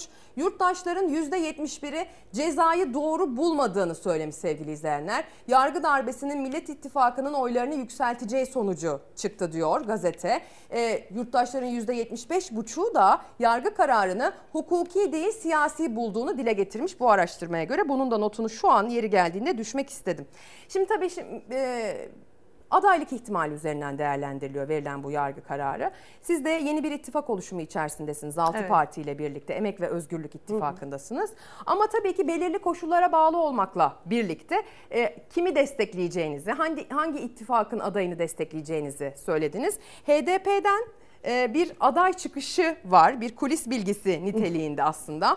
Gülten Kışanak'ın e, aday gösterileceğine e, dönük bir bilgi o da. Hem onu da sana sormuş olayım. Hem de aynı zamanda bu İmamoğlu'nun aday olması durumunda ya da e, kimi aday gösterirse Millet İttifakı siz nasıl değerlendirirsiniz? Nasıl bir destek verirsiniz? Bir de buradan duyulsun isterim. Tabii ki biz aslında başından beri aynı şeyi söylüyoruz. Bize en çok duyduğumuz şey şu oluyor mesela Ezgi. Sizi işte sağ olsunlar işte seviyoruz ama bu seçim bir durun, oy bölmeyin. İlk önce şunlardan bir kurtulalım falan. Biz başından beri aynı şeyi söylüyoruz. Gerçekten bu saray rejiminden kurtulmayı yurttaşlarımız ne kadar istiyorsa biz de en az o kadar istiyoruz ve ne oy bölmek gibi bir niyetimiz var Türkiye İşçi Partisi olarak ne bu sürece zarar vermek gibi. Başından beri biz aynı şeyi söylüyoruz. Biz bu seçimde iki tane oy vereceğiz. Bir tanesi Cumhurbaşkanını seçeceğiz. İkincisi vekilleri seçeceğiz. Bu Cumhurbaşkanlığı seçiminde de gerçekten bunu çok defa dile getirdik. Bir kere daha söylemek isteriz. İlk turda bitmesi gerektiğini düşünüyoruz bu işin. İkinci oyla ikinci tura kalmaması gerektiğini düşünüyoruz. Ama bunun olabilmesi için de altılı masanın yani Türkiye birden büyük diyorsak Türkiye altıdan da büyük. Yani o altı kişiden de büyük. Her birimizin oy verebileceği, gönül rahatlığıyla, ilkelerde uzlaşabileceğimiz bir aday çıkarsa bizim muradımız ilk turda bu işin bitmesidir ortak bir adayla. Ama bunun da elbette koşulları vardır. Yani sosyal medyada geyik yapılıyor. Ben de me- mecliste bazen dile getiriyorum. Hani ıslak banyo terliği koysalar karşısına oy vereceğiz noktasında yurttaş. Ve bence haklılar. Yani en azından ıslak bir banyo terliği bir şey yapmamak suretiyle ülkeye bu kadar zarar veremez. Ama ilkelerde ortaklaşmak da elbette önemli. Biz 20 senedir bu ülkede yaşıyoruz. Ne bileyim LGBT'yi artı haklarını, kadın haklarını, Kürt sorununa ilişkin doğru düzgün bir program önümüze koyulmazsa da hani aman canım siz kimi koyarsanız biz oy veririz böyle bir dünyada yok. O yüzden açık açık söylüyoruz. Her yerde de söylüyoruz Gülten Hanım ne kadar güzel olur aslında ama bu bir kulis bilgisi benim bilgim yok. Yani ittifak içinde böyle bir e, konuşulmuş bir şey yok şu anda. Dediğim gibi Türkiye İşçi Partisi olarak muradımız da ilk turda bu işi bitirmektir. Çünkü hani bunu da hep söylüyoruz oy böleceksiniz ama hayır oy bölmeyeceğiz. Lütfen istirham ediyoruz herkesten bütün yurttaşların gönül rahatlığıyla oy verebilecekleri bir program açıklasınlar. Bunu temsil edebilecek herhangi bir yurttaşların herhangi bir kesimine düşmanlık etmeyecek bir adayı koysunlar. İlkelerde uzlaşalım. Hep birlikte Cumhurbaşkanlığına ona oy verelim, kurtulalım. Ama onun yanı sıra da mecliste biz oy verirlerse tabii ki çok seviniriz. Orada da bir bölünme olmayacağından emin olabilir herkes. Konuşulan isimlerden şunu asla desteklemeyeceğim, desteklemeyeceğiz dediğiniz İçimizden geçenler var elbette şu olursa asla desteklemeyiz, bu olursa asla desteklemeyiz ama bunu böyle kamuya açık bir şekilde tartıştırmak aslında bu koltuğa biraz daha ehemmiyet vermek oluyor Ezgi Hanım. Yani işte bu kadar hukuk skandalı konuşuyoruz bilmem ne falan. Haklı olarak bir gazeteci refleksiyle bu soru da geliyor. Ben de böyle şey ağız yapmayı da hiç sevmiyorum böyle yayınlarda onu da Cevap söyleyeyim. vermeyeceğim diyorsun yani. Yani cevap vermeyeceğim çünkü bu soruya cevap verdiğimiz anda şey başlıyor. Tipten bilmem kime veto. Tamam. Biz dönüp yine isim konuşuyoruz. İsim konuşmayalım ya. Biz bir kahraman falan aramıyoruz. Biz böyle ay biri gelsin de bizi kurtarsın. Ta- Tayyip Erdoğan yerine bizi yıllarca tek başına şu yönesin. Yok. Yani biz o koltuğa yeni oturacak birini aramıyoruz. Bunu da hep söylüyoruz. Biz o koltuğu yok edecek birini istiyoruz. Doğru düzgün temsili bir cumhurbaşkanlığı ve bir parlamenter sistem bizim muradımız bu. O yüzden isimler etrafında konuşmak, aha bu sadece bir ismin peşinde 20 yıldır bu ülkeyi mahvedenlerden başka hiç kimsenin işine yaramıyor bence. İkinci tura kalmaması gerektiğini düşünüyorum Evet, öyle dedi. düşünüyorum. Ne öngörüyorsun ikinci tura kalırsa? Oradaki endişe ne? Şöyle ilk turda özellikle çoklu adaylarla çıktığımızda bakın bunu yaşadık yani bir e, ekmek için Ekmelettin faciası yaşadık. Daha sonra kendisi gitti MHP'den milletvekili milletvekili olup Tayyip Erdoğan'a teşekkür etti falan filan. Demek ki böyle onlara çok benzeyen e, biriyle çıktığımızda olmuyor. Bunu gözlemledik. Sonra ne yaptık? Herkes kendi adayıyla çıktı 2018 seçimlerinde. Dedik yani iyice şey olsun ama bu da şöyle bir sonuç doğurdu. Sahaya indiğinizde işte biri dedi ki Selahattin Demirtaş'a oy veriyoruz çünkü. Biri dedi ki Meral Akşener'e oy veriyoruz çünkü. Biri dedi ki bilmem ne. Bu bir nasıl diyeyim muhalefetin kendi içerisinde de bir sürtüşmeye, bir birbiriyle mücadele etme haline dönüştü. Oysa şu anda böyle bir lüksümüz yok. Bu ülkenin düşmanı saray rejimidir. Bakın bu rejim bu ülkenin düşmanıdır. Bu rejimi hangi ülkeye koysanız o ülkenin düşmanı olur. Çok açık ve net değil mi? Bu saçma sapan rejime geçtiğimizde dolar 4 liraydı ya. Bugüne geldiğimizde kaç lira artık hani 18. takibini ka- kaçırdık. Ben de takip etmeyi bıraktım. Her şeyi bir kenara bırakın. Bu bile çok net bir tablo. Yani o yüzden de biz çok özür Lütfen bir yudum al. bakmayın. Şimdi benim bir sonraki sorum o zaman ne olacak? Biraz onun da tiyosunu vereyim. Ee, hatta evet bir de su içsin Sera Kadıgil. Sevgili izleyenler şöyle. Ee, bir de şöyle bir durum var. Bir sonraki sorum o olacak kendisine. İki tane oy vereceğiz. Bir milletvekili seçeceğiz. Bir de cumhurbaşkanı seçeceğiz dedi Sayın Kadıgil. Acaba üçüncü bir oy vermek zorunda kalacak mıyız diye soracağım. Çünkü bir anayasa değişikliği yapılmak isteniyor. Bu anayasa değişikliğinin içerisinde işte başörtüsü dersiniz, türban dersiniz, ne söylemeyi tercih edersiniz bilmiyorum. Çünkü bu da kelime seçimi de maalesef çok belirleyici. Ee, bununla ilgili bir anayasa değişikliği yapılmak isteniyor ve sonrasında da e, sonrasında da bunun bir referanduma dönüşme ihtimali olduğu söyleniyor. Bununla ilgili ne söyleyeceksin? Evet Macaristan'daki abilerinden güzel öğrendiği yolu yöntemi bütün seçimi götürüp nefret söylemi ve din istismarı üzerine kurmaya çalışıyor. Hiç lamıcımı yok. En başın en sondan söyleyeceğim en baştan söyleyeyim. Türkiye İşçi Partisi bu teklife %100 olarak karşıdır. %100 olarak hayır diyecektir. Tüm muhalefet partilerine de çağrımızdır. Burada tartışılacak bir şey bile yok. Bakın Ezgi Hanım ne, ne diye satıyorlar bunu bize? İşte başörtülü kadın arkadaşlarımızın mağduriyeti oluşuyor. Bunu kanuni güvence altına alalım. Çünkü insanları korkutuyorlar. Biz gidersek bunlar size dininizden ötürü eziyet edecekler falan filan. Ya insanlara bu ülkede dininden ötürü eziyet eden sizden daha büyük bir yapı yok.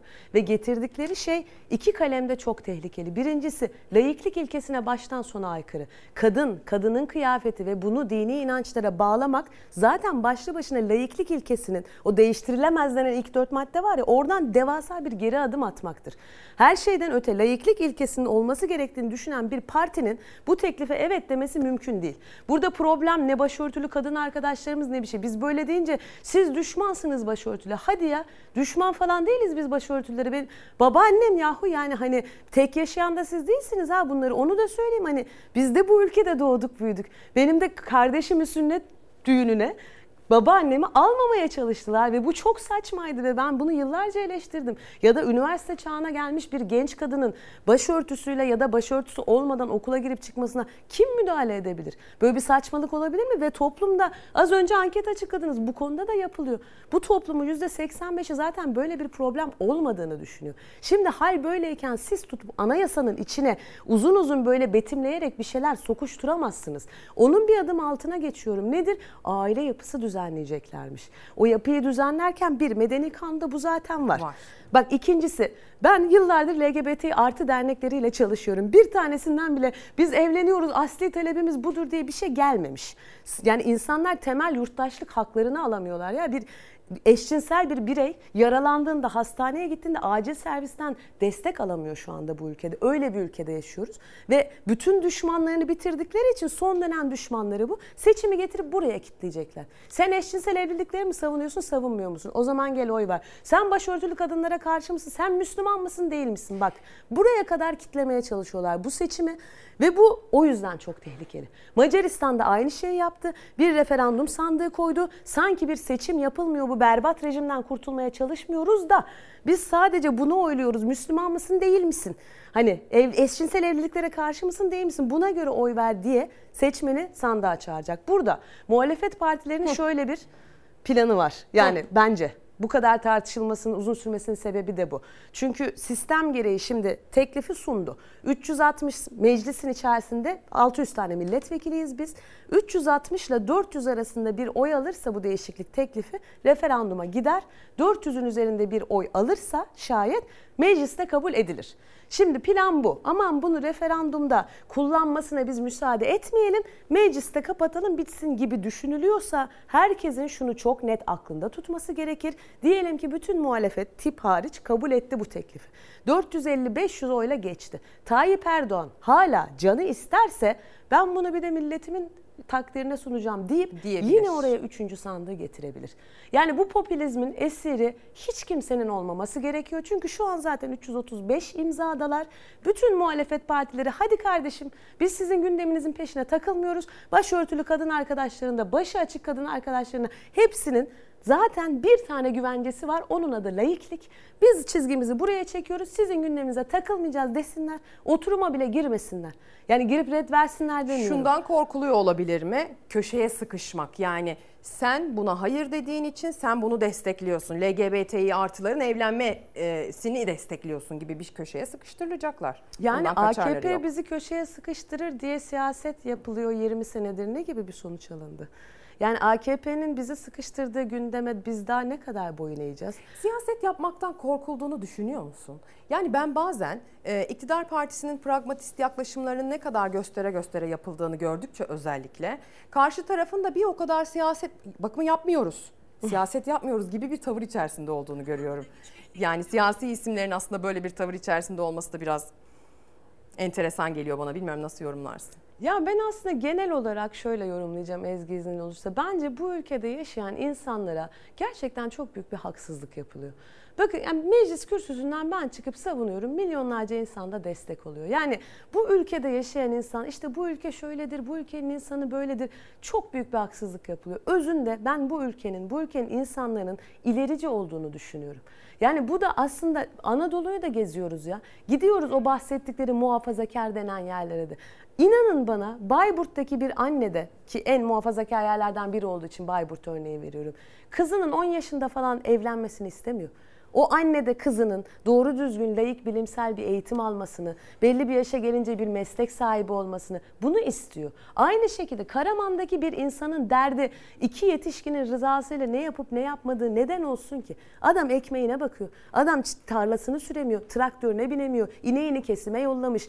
Bu ne saçma sapan bir gündem demez mi size? Ve siz halkı sürekli böyle sanki hiçbir şeyden anlamayan, hiçbir şeyi takip etmeyen, siyasetçiler ne derse onun peşine takılıp gidecek bir güruh olarak yaklaşılıyor ya.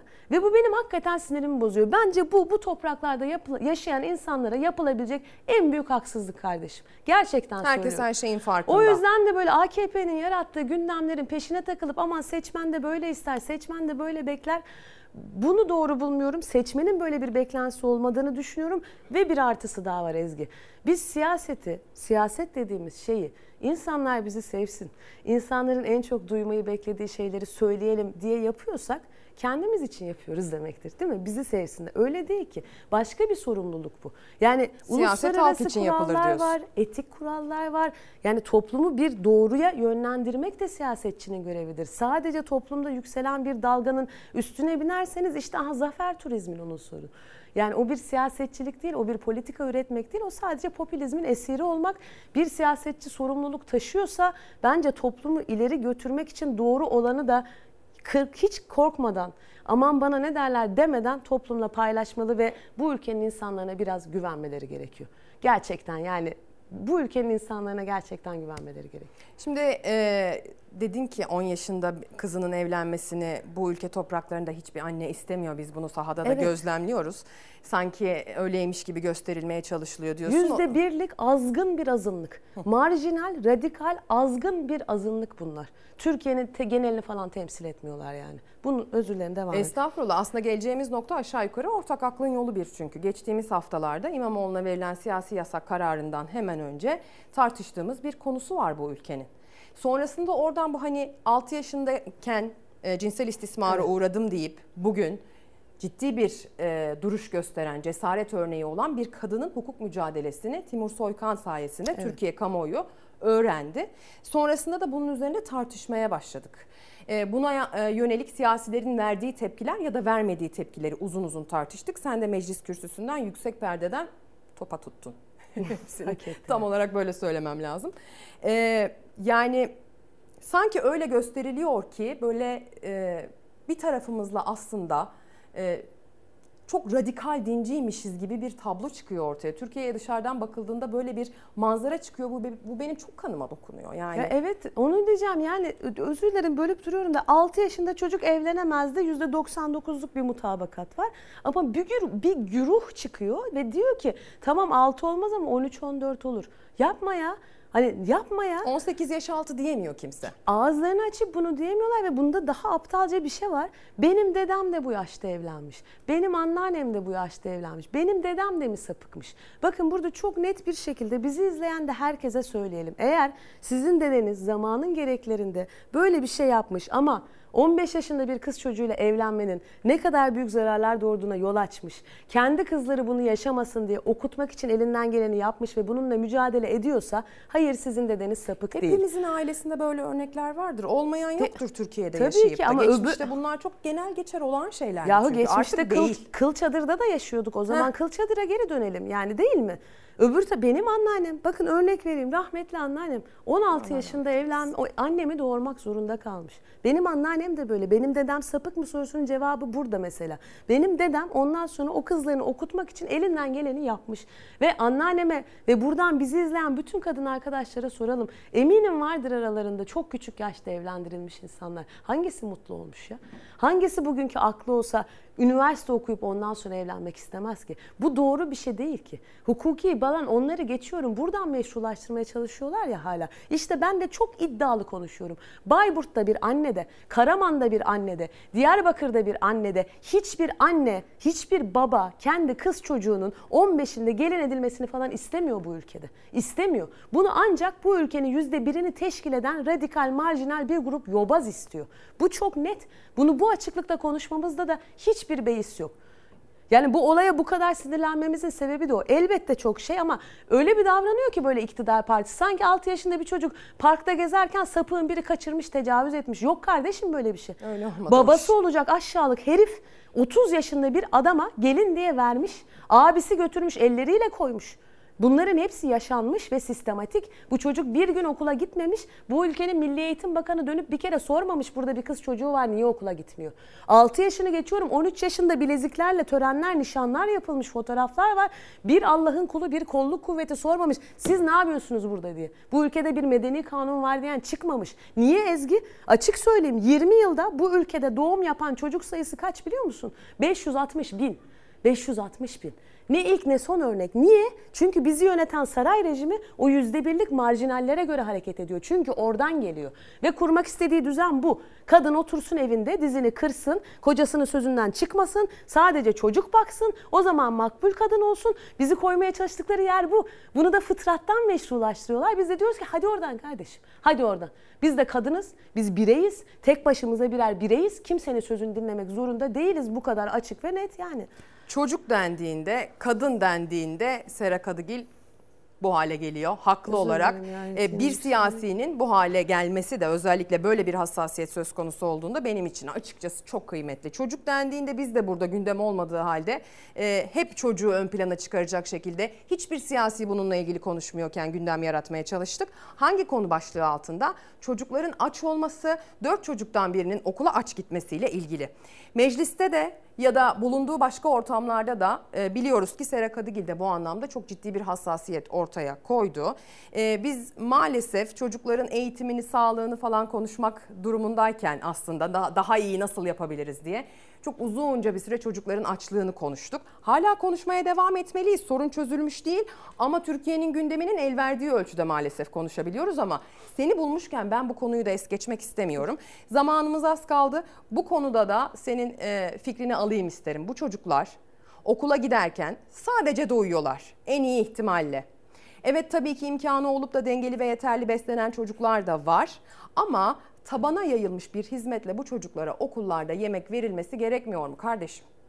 Biz bunu okulların açıldığı ilk günden beri söylüyoruz. Bazı dernekler, veli kuruluşları işte ekmek ve gül kampanyaları bizden de öncedir, uzun bir zamandır söylüyorlar. E, daha dün bir tane tweet okudum Ezgi. Bir lise talebesi Urfa'da otobüste bayılmış çocuk. Arkadaşları müdahale etmiş, bisküvi su vermişler. Kendine gelmiş ondan sonra açlıktan çünkü o baygınlığı yaşamış. Daha sonra da ben geçinemiyorum diye kendini bir otobüsün altına atmaya çalışmış. Lise çağında bir çocuktan bahsediyoruz bak. Bu ülkede çocuklar bunları yaşıyorlar. Biz bunu söylediğimiz zaman bu insanlara bize inanmıyorlar. Gerçekten bize inanmıyorlar ve insanın hakikaten birazcık siniri hopluyor. Özür dilerim. Çok dokundu bu haber bana mesela. Ve biz bunlara diyoruz ki bütçe döneminde ya bu çocuklara bir öğün ya. Bir öğün yemek verin yani. Sadece bir öğün çıkartın ve yemek verin. Bunu biz büyük ülkeyiz ya, güçlü ülkeyiz ya. Paramız var ya göğe her şeye. Bir tek çocuklara yok. Komisyon aşamasında bu senenin bütçesi görüşülürken bütün partiler ha, HDP, İyi Parti, CHP dediler ki Milli Eğitim Bakanlığı bütçesinde. Bakın böyle bir durum var burada. O örgün öğretimde devlet okulunda okuyan çocuklara bir öğün yemek verelim. Çünkü artık iş fırsat eşitsizliğini falan geçti Ezgi yani. Bizim zaman ben de devlet okullarında okudum. Bu kadar büyük bir ayrım yoktu. Yani şu an çocuklar arasında bir zenginin çocuğu bir yoksulun çocuğuna nazaran 100 sıfır önde başlıyor hayata. 100 sıfır. Daha hamilelikten değil mi? Durumu olanlar folik asitler yutmaya başlıyor. Etle, sütle, onunla ananasla bulman ve besleniyorlar. Çocuk doğar doğmaz doktorlarda. Niye? Paraları var. Parası olmayan ne yapıyor? Mama bile alamıyor ya. Yani derin yoksulluk anı raporlarına baksınlar. 3-5 aylık bebekleri hazır çorbaya, biberona hazır çorba koyup beslemeye çalışan aileler var bu ülkede. Okulda açlıktan, susuzluktan bayılan çocuklar var bu ülkede. Ve dediğin gibi bu olmasa bile bir kuru ekmek yiyor bu çocuk. Et yemiyor, sebze yemiyor. Nasıl yarışacak yanındakiyle? Almıyor ki kafası. Ve bunu yapmanın maliyetini de hesapladık ya. Böyle hani 40 milyar gibi bir şey teklif ettik. Bunu da reddettiler. Niye? Çünkü 500 milyar lira kur korumalı mevduatta dolar zenginleri zarar etmesin diye veriyorlar. Daha bugün açıklanan bir örnek mesela Kolin Limak Cengiz ortaklığı. Yaptıkları bir Akdeniz Elektrik'te kamu zararı 910 milyon lira. Yani beşli çetelerine para var, efendim bütün yandaş müteahhitlerine para var, zenginler zarar etmesin diye onların faizlerini bizim vergilerimizden ödeyecek para var. Ama bu ülkenin çocuklarına bir öğün yemek verecek para yoksa ortada halka ait bir devlet de yok demektir. Herkes bunu bence çok iyi aklında tutması lazım. Hani Vergi veren herkes de bu durumu sorgulasın. devletimiz, devletimiz, devletimiz diyoruz ya. Burada işte bunu soralım. Bu devlet kimin devleti? Bu çocukların devleti mi? Dolar milyonerlerinin devleti mi? Burada emeğiyle alın teriyle yaşayan arkadaşlarımın devleti mi? Çünkü senin vergi kaçırma lüksün yok değil mi? Sen maaşını alıyorsun. Aldığın gibi zaten kesiyorlar ve veriyorlar. Ama bunlara bilmem kaç milyon dolarlık vergi indirimleri falan yapılıyor. Bu devlet kimin devleti sorusunu gerçekten bence herkesin kendisine bir sorması gerekiyor.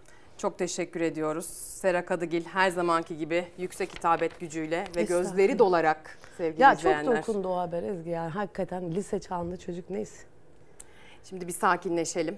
Bir çay kahve içelim. Çok da teşekkür Ben edelim teşekkür sana. ederim. Ağzına yüreğine sağlık. Şimdi reklam sonra devam. Günaydın sevgili izleyenler. Ekran başına yeni geçtiyseniz hoş geldiniz. Eğer zaten ekran başındaydıysanız tekrar tekrar günaydın demenin sakıncası olmadığını düşünüyoruz. Zaten artık ezberledik diye düşünüyorum. Sera Kadıgil yayın konuğumuzdu. Türkiye İşçi Partisi sözcüsü sözcülük makamının hakkını nasıl verdiğini bizim stüdyomuzda da bir kez daha göstermiş oldu. Kendisiyle İBB Başkanı Sayın İmamoğlu hakkında verilen siyasi yasak kararını enine boyuna masaya yatırma şansı bulduk. Peki Ekrem İmamoğlu bu yasak kararı verildikten sonra hakkında 2 yıl 7 ay 15 gün hapis cezası e, hükmüne varıldıktan sonra neler yapıyor? Neler yapıyor? Bakalım.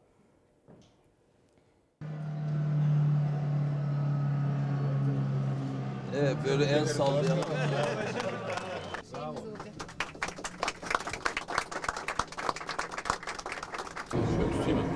Şöyle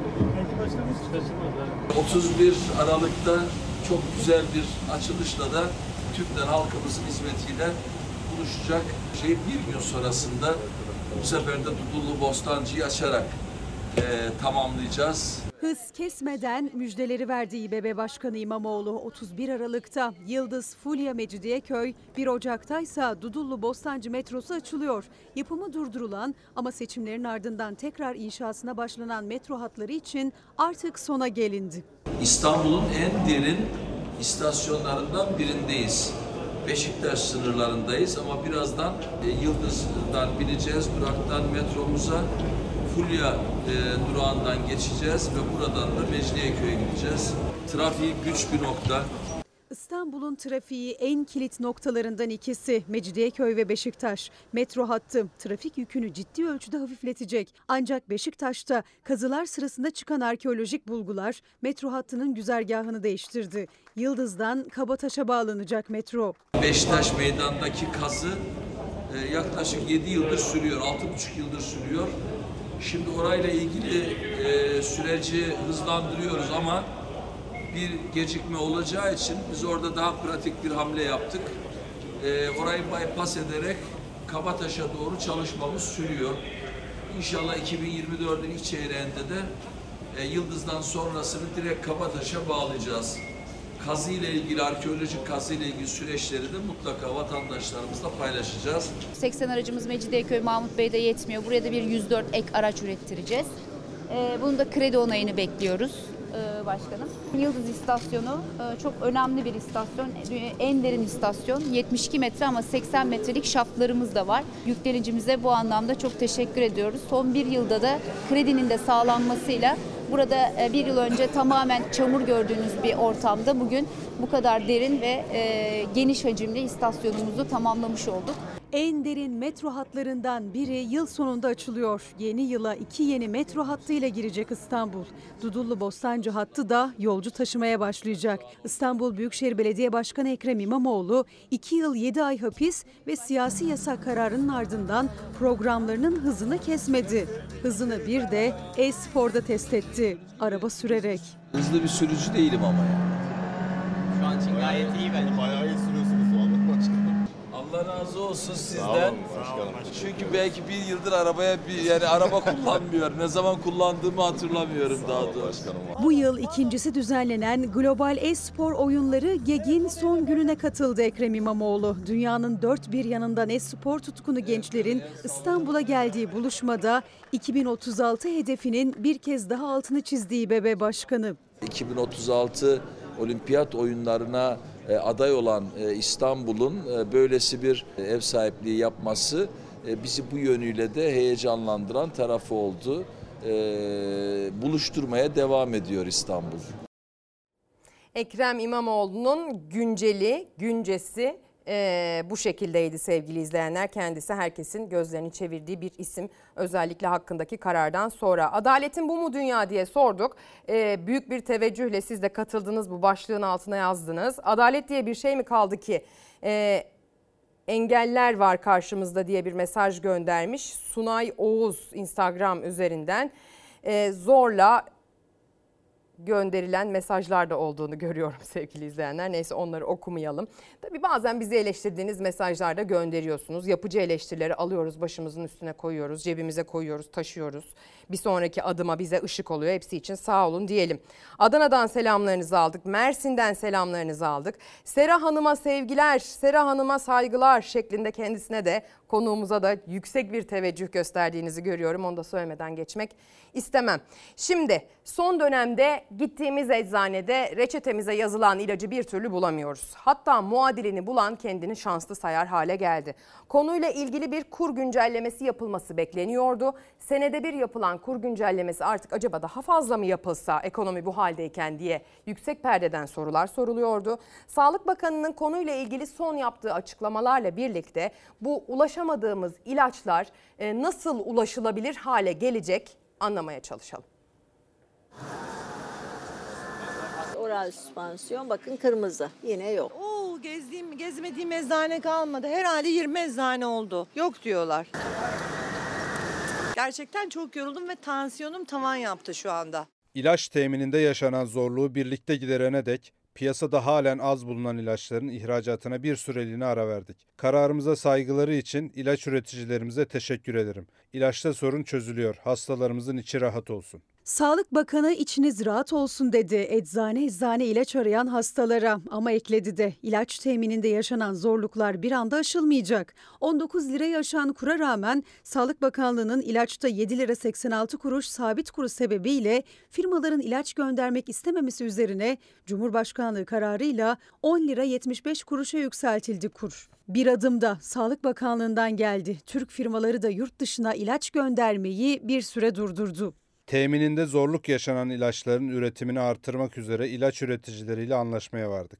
Hastalarımızın içi rahat olsun. İlaç arıyorum şu anda moralmen sıfırım 15 herhalde 20 eczane gezdim. Dünyanın muayene ücretini ödedim bu reçete 4 gün. 4 gün sonra reçetemin süresi bitiyor. Ben 700 lira muayene ücreti verdim yazık değil mi? Yani sinirlerim bozuldu yani Sabahtan beri hastanedeyim ve yoruldum yani. İlaç mı arıyorsun? Evet. Üçüncü eczanem. Hemen hemen bütün caddedeki eczaneleri gezdim ve yok. Astım ilacı. Depolarda kalmadığını söylüyorlar. Bir hafta sonra veya 3-5 gün sonra tekrar piyasaya süreceklerini söylediler. İlaçtaki euro kuru son güncelleme ile beraber 10 lira 75 kuruşa güncellenmiş oldu. Ancak gerçek rakamlarda euro kuru 20 lira seviyesinde yani neredeyse iki katı. Bu nedenle depolarda yaşanan tedarik sorunu için erkene alınan güncelleme geçerliliğini sürdürecek ilaçlar bulunabilecek mi henüz bilinmiyor. Çünkü depoların ekranları hala kapalı. Bir süre için e, herhalde ulaşamadıklarımıza ulaşacağız ama daha sonrasında yine aynı krizi yaşayacağız. Şubat'ta yine aynı krizi yaşarız diye düşünüyorum. İlaç soran bulacak,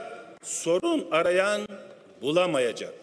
Sağlık Bakanı Fahrettin Koca ilaç sorununun çözümü için 3 adım var dedi. 1. Üreticiler için yeni kur düzenlemesi. Bu adım yapıldı ama 10 lira 75 kuruşa çıkan ilaç kuru piyasadaki euronun yine çok altında. 2. Az bulunan ilaçların ihracatının bir süreliğine durdurulması kararını da açıkladı Fahrettin Koca. İlaç şirketleriyle anlaşmaya varıldı ama bitmedi. Bir madde daha var. İlaç ham madde alımı. Yerli firmalar ilaçlarını iç pazara sürecek ama yeni üretim için de yine kura bağlı ham madde alımı gerekiyor. Bazı ilaçların temininde zorluk yurt dışı kaynaklı ham madde sorunundan kaynaklanıyor.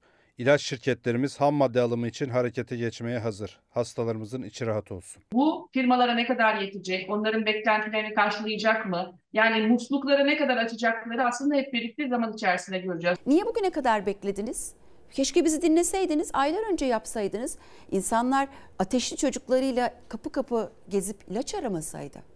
Bu kadar mağduriyeti yaşatmaya ne hakları var? Kaç kutu almanız lazım? Dört kutu veremeyeceğim. Yok. Reçeteniz ne olacak? Tekrar yazdıracağım. Şimdi zeytin diyeceğiz. Zeytine sadakat diyenler için kameramızı İzmir'e çevireceğiz. Ben bu köyde doğdum, bu köyde büyüdüm. Bir çiftçi kızı olarak ben çiftçilikle uğraşıyorum. Köyümüze gelip de izinsizce biz biz haber alana kadar jeotermal vurmak isteyen büyük şirketlere mücadele ettik ve mücadelemizde başarılı olduk. Onlar vazgeçmiyorlar. Yani bunu böyle defalarca getirdiler, defalarca denediler, zorluyorlar. Acaba geçirebilir miyiz? Acaba direnç görmezsek bu sefer başarır mıyız? Şu zeytinleri bir madenlere açsak da ne güzel olacak diye uğraşıp duruyorlar. Seferihisar Orhanlı köyü başardı, direnerek zeytinliklerinin yok olmasının önüne geçti. Ama İzmir Büyükşehir Belediye Başkanı maden sahası için şirketlerin vazgeçmediğini açıkladı.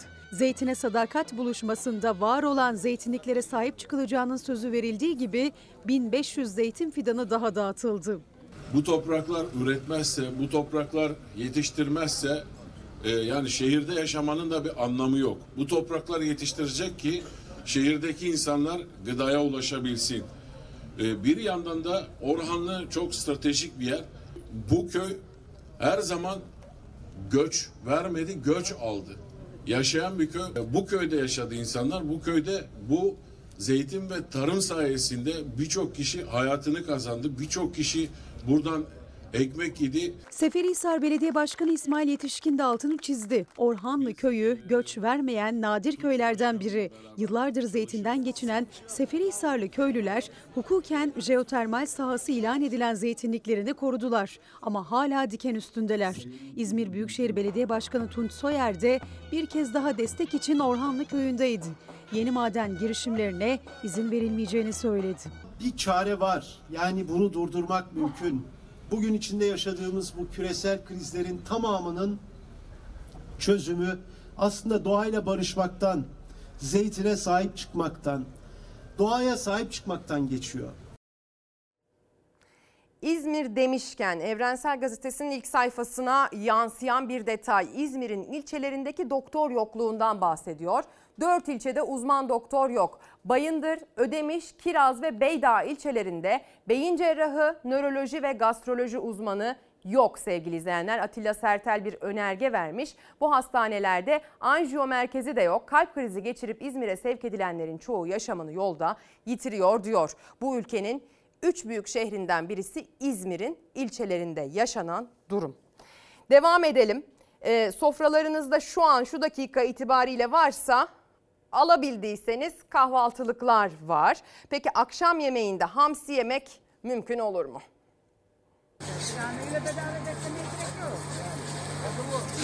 Hamsi bolluğu yaşanıyor. Palamut tabii eee, diğer taraflara kayınca başka taraflara biz de bundan halk olarak eee, istifade ediyoruz. Balıkçılar 100 ton hamsiyle limana geldi, alıcıların yüzü güldü. Kasalarca hamsi çarşıyı hareketlendirdi. Bereket bir süre daha devam edecek gibi. Kastamonu Cide'de değil sadece hamsi bolluğu. Karadeniz'in her limanından güzel haberler geliyor. Rize'de de palamutun yerini hamsi aldı. 20 liradan başlıyor, boyuna göre 60 liraya kadar değişiyor kilo fiyatı. Fiyatlar çok güzel şu anda 30 liraya uygun bir fiyatımız var. Ee, daha iri hamsiler de geliyor, yerli hamsilerimiz var. Kalitelidir yani her bütçeye uygun çeşidimiz var. Şu anda çok iyi. Şu anda beklediğimiz düzeyde vatandaştan aldığımız tepki. Tabii ki havaların biraz daha soğuması lazım ki hamsinin fiyatı biraz daha düşer o zaman. Hamsilerin biraz daha büyümesi, kulağına kar suyu kaçması, lezzetlenmesi ama daha da önemlisi ucuzlaması için bir süre daha var. Bu akşam e, hamsili pilav yiyeceğiz nasip olursa. Hamsi bu sene ya biraz küçük ama lezzeti çok güzel.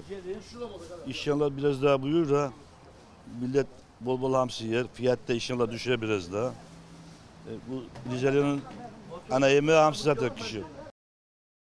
Hamsili pilav hiç fena fikir değil gerçekten sevgili izleyenler. Peki sabahtan beri adaletin bu mu dünya başlığına mesaj gö- gönderen EYT'liler. Kendileriyle ilgili bir takvim belirlendi. Bakın ne zaman bir açıklama gelecek. İçimize sinen bir rakam olursa kararı imzalayacağız. Eğer ortaya çıkan rakam içimize sinmezse hiç kuşkunuz olmasın o masadan hemen kalkacağız. Asgari ücret pazarlığında 3. toplantıya 3 gün kala Türk İş bir kez daha imza resti çekti. Çalışma Bakanı Vedat Bilgin ise taraflar arasında uzlaşma sağlayacağız dedi. Salı günü tekrar asgari ücret komisyonu toplanacak.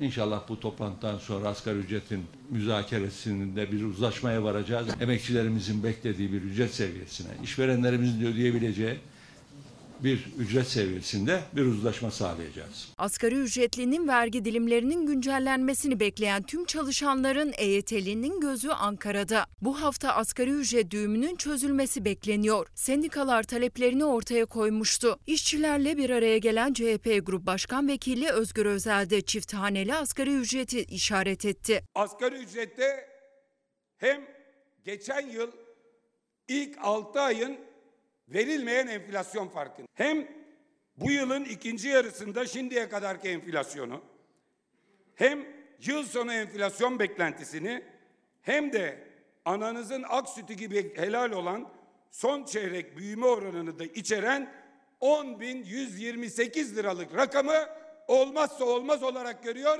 ve asgari ücret olarak öneriyor. Çalışanların gelir vergisi oranlarının yüzde ona sabitlenmesini istiyoruz. O masada bu kez hepimizin canını yakan, bizi canımızdan bezdiren vergi oranları ile ilgili değişiklik talep edeceğiz.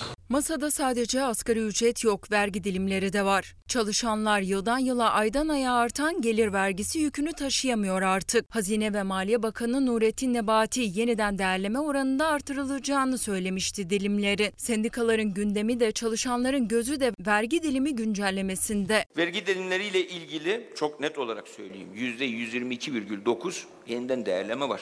Vergi dilimleri kendiliğinden düzenlenmiş olacak. Biz artık adil bir vergi sistemi istiyoruz. Vergi oranlarıyla gelir vergisi tarifesinde emekçiler lehine düzenlemeler istiyoruz. İşte o masada bunların mücadelesini vereceğiz. O masanın ne zaman kurulacağı belli. 20 Aralık'ta asgari ücrette son sözün söylenmesi bekleniyor. Belli olmayansa EYT düzenlemesinin ne zaman meclise geleceği Aralık ayına söz verilmişti. Teknik sorunların çözülmesi bekleniyor. EYT düzenlemesinin içeriği ise hala sır gibi saklanıyor. Bazı teknik sorunlar var. O sorunlar çözülüyor. Düzenlemeyi hükümet olarak söz verdiğimiz gibi bu ay tamamlayacağız ve kamuoyu ile de paylaşacağız. EYT için bu ay dendi, asgari ücret için önümüzdeki salı günü yarından sonra dendi. Peki yeni yıla girerken emekli maaşları nasıl olacak sevgili izleyenler? Emekli maaşında zam oyunu bozulacak mı? Dediler ki aylık ele geçen tutar 3500'den az olamaz. Fakat sistemde aylık olarak 2500 lira görünüyor. Zam oranı da o aylık üzerine yapılacak. Eğer o 3500 liralık limit değişmez ise hala 3500 lira almaya devam edecek. Vicdansızlık, insafsızlık insanları 3500 liraya mahkum etmek. 6 ay önce en düşük emekli aylığının 3500 liranın altında olmayacağı açıklandı. Aradaki fark da hazine desteğiyle ödendi. Ocak ayında enflasyon farkı kadar zam alacak emekliler. Ancak düzenleme yapılmazsa milyonlarca emekli aylığında tek bir kuruş fark hissedilmeyecek. Çünkü zam 3500 lira baz alınarak değil hazine desteği olmayan kısma gelecek. Zam var ama yok ama olacak şey de değil. Zaten 3500 liraya emekli zor geçiniyor. Hiçbir şey yanında. En son markete Orasını sorma. Kelimenin tek anlamıyla rezalet dedim ya. Girdim iki parça aldım 100 lira. En düşük padesindeki rakamın 3500 liranın üzerine çıkarılması gerekir ki ellerine geçen para miktarında artış olsun. Aksi takdirde Temmuz'da aldıkları parayı almaya devam ederler. Onların görmediği ama sistemde kayıtlı olan aylıkları ne kadarsa onun üzerine %17 eklenecek. İş aynı devam ederse insanlar aç ölecek. Başka bir şey yok. Telefon, elektrik. 1500 lira geldi geçen ay ama bu ay daha fazla gelecek tabii. 13,5 milyon emeklinin geliri her geçen gün eriyor. Üstelik emeklilerin neredeyse yarısının maaşı 3500 lira. Emeklinin yeni yıl zammı da 2022'nin son 6 ayındaki enflasyona göre belirlenecek. Son zammın verildiği Haziran'dan bu yana gerçekleşen enflasyon %14,5. Aralık ayında enflasyon %3 olursa zam da %17 civarında olacak tahminen. Aklın durduğu yer. Bizimle dalga geçiyorlar veya hiç dikkat almıyorlar. Geçinebilir misiniz 3500 lirayla? Bir simit 10 lira olmuş. Benim evime 350 lira elektrik faturası geldi. Nasıl geçinebilirim? Neyle geçinebilirim? Emekli geçinemiyoruz diye ses yükseltirken ekonomist Yalçın Karatepe maaşı 3500 liraya tamamlanan emeklilerin durumunu gündeme getirdi. Ocak ayında yapılacak zam düzenleme olmazsa sistemde görünen maaş baz alınacağı için zam da o maaş üzerine gelecek dedi. Çoğu emeklinin maaşının yine 3500'ün altında kalıp zammı hissetmeyeceklerini söyledi. Yeni düzenleme yapılmalı diyerek. En düşük emekli aylığı asgari ücretten az olamaz diye. Bir düzenleme yaparsınız ve bu sorunu sonsuza kadar çözersiniz. Ülkeyi idare edenler yapacak bunu. Ben ay sonu nasıl getiririm onun hesabını yapıyorum. Adalet var mı ki bunlarda? Halkın düşündüğü gibi, istediği gibi yapsın her şeyi. Bir gidiyorsun markette bir süt alamıyorsun. En kötü süt 15 lira. Meclise birbirlerine sallayarak bu iş olmaz yani. Biraz elini taşın altına koysunlar. Yani bu işe bir çare bulsunlar. En düşük emekli maaşı olan 3500 lira limiti yükseltilecek mi? Resmi bir açıklama yok. Karatepe asgari ücret seviyesine çekilsin, sorun çözülsün dedi. Emekliler de adalet bekliyorlar. Onlar da adaletin bu mu dünya diye soruyorlar sevgili izleyenler. Hamsi televizyonda 30 lira ama burada 80 lira nasıl oluyor bu iş diye soran Ayla Hanım. Aynı zamanda yaşadığı ilde ilçede hamsinin fiyatının 100 lira olduğunu söyleyen bir başka izleyicimiz. Sanırım hamsiyi ucuz yemek için Karadeniz'e biraz yaklaşmak lazım. Eğer yakın değilseniz biraz lojistik meselesi devreye giriyor. İzmir'in ilçelerinde doktor yok haberine cevaben Zuhal Hanım'dan diyor ki e, gelen mesaj Tire'de de cildiye doktoru yok sıra alamıyoruz. Gastroenterolog yok sevgili izleyenler ne olacak halimiz bilmiyorum. Kepçeyle alıp halkına hizmeti hor gören bir yönetim Allah sonumuzu hayretsin demiş. Amin diyelim. Ne denir ki böyle bir şeye? Üreticilerden bahsedeceğiz. Her fırsatta bahsettiğimiz gibi besicilerin en büyük sorunlarından bir tanesi çoban bulamamak, bir de tabii ki devlet tarafından desteklenememek.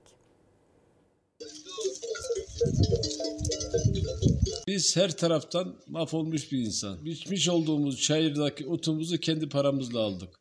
Bugün otun kilosu 4000 lira, samanın kilosu 2000 lira. Şu gördüğünüz işletmenin günlük gideri kışın 3 milyar. Çiftçinin hayvancılığın serzenişi, isyanı bitmiyor. Artvin'in Ardanuç köyünde hayvancılık yapanlar Karadeniz gibi bir coğrafyada giderek zorlaşan hayvancılıktan dert yandı. Maliyetler öyle arttı ki çoban tutmak bile artık hayal çoğu hayvancı için. Hayal oldu. Çoban zaten aylık geliri gideri bize 10 lira, 10 bin lira.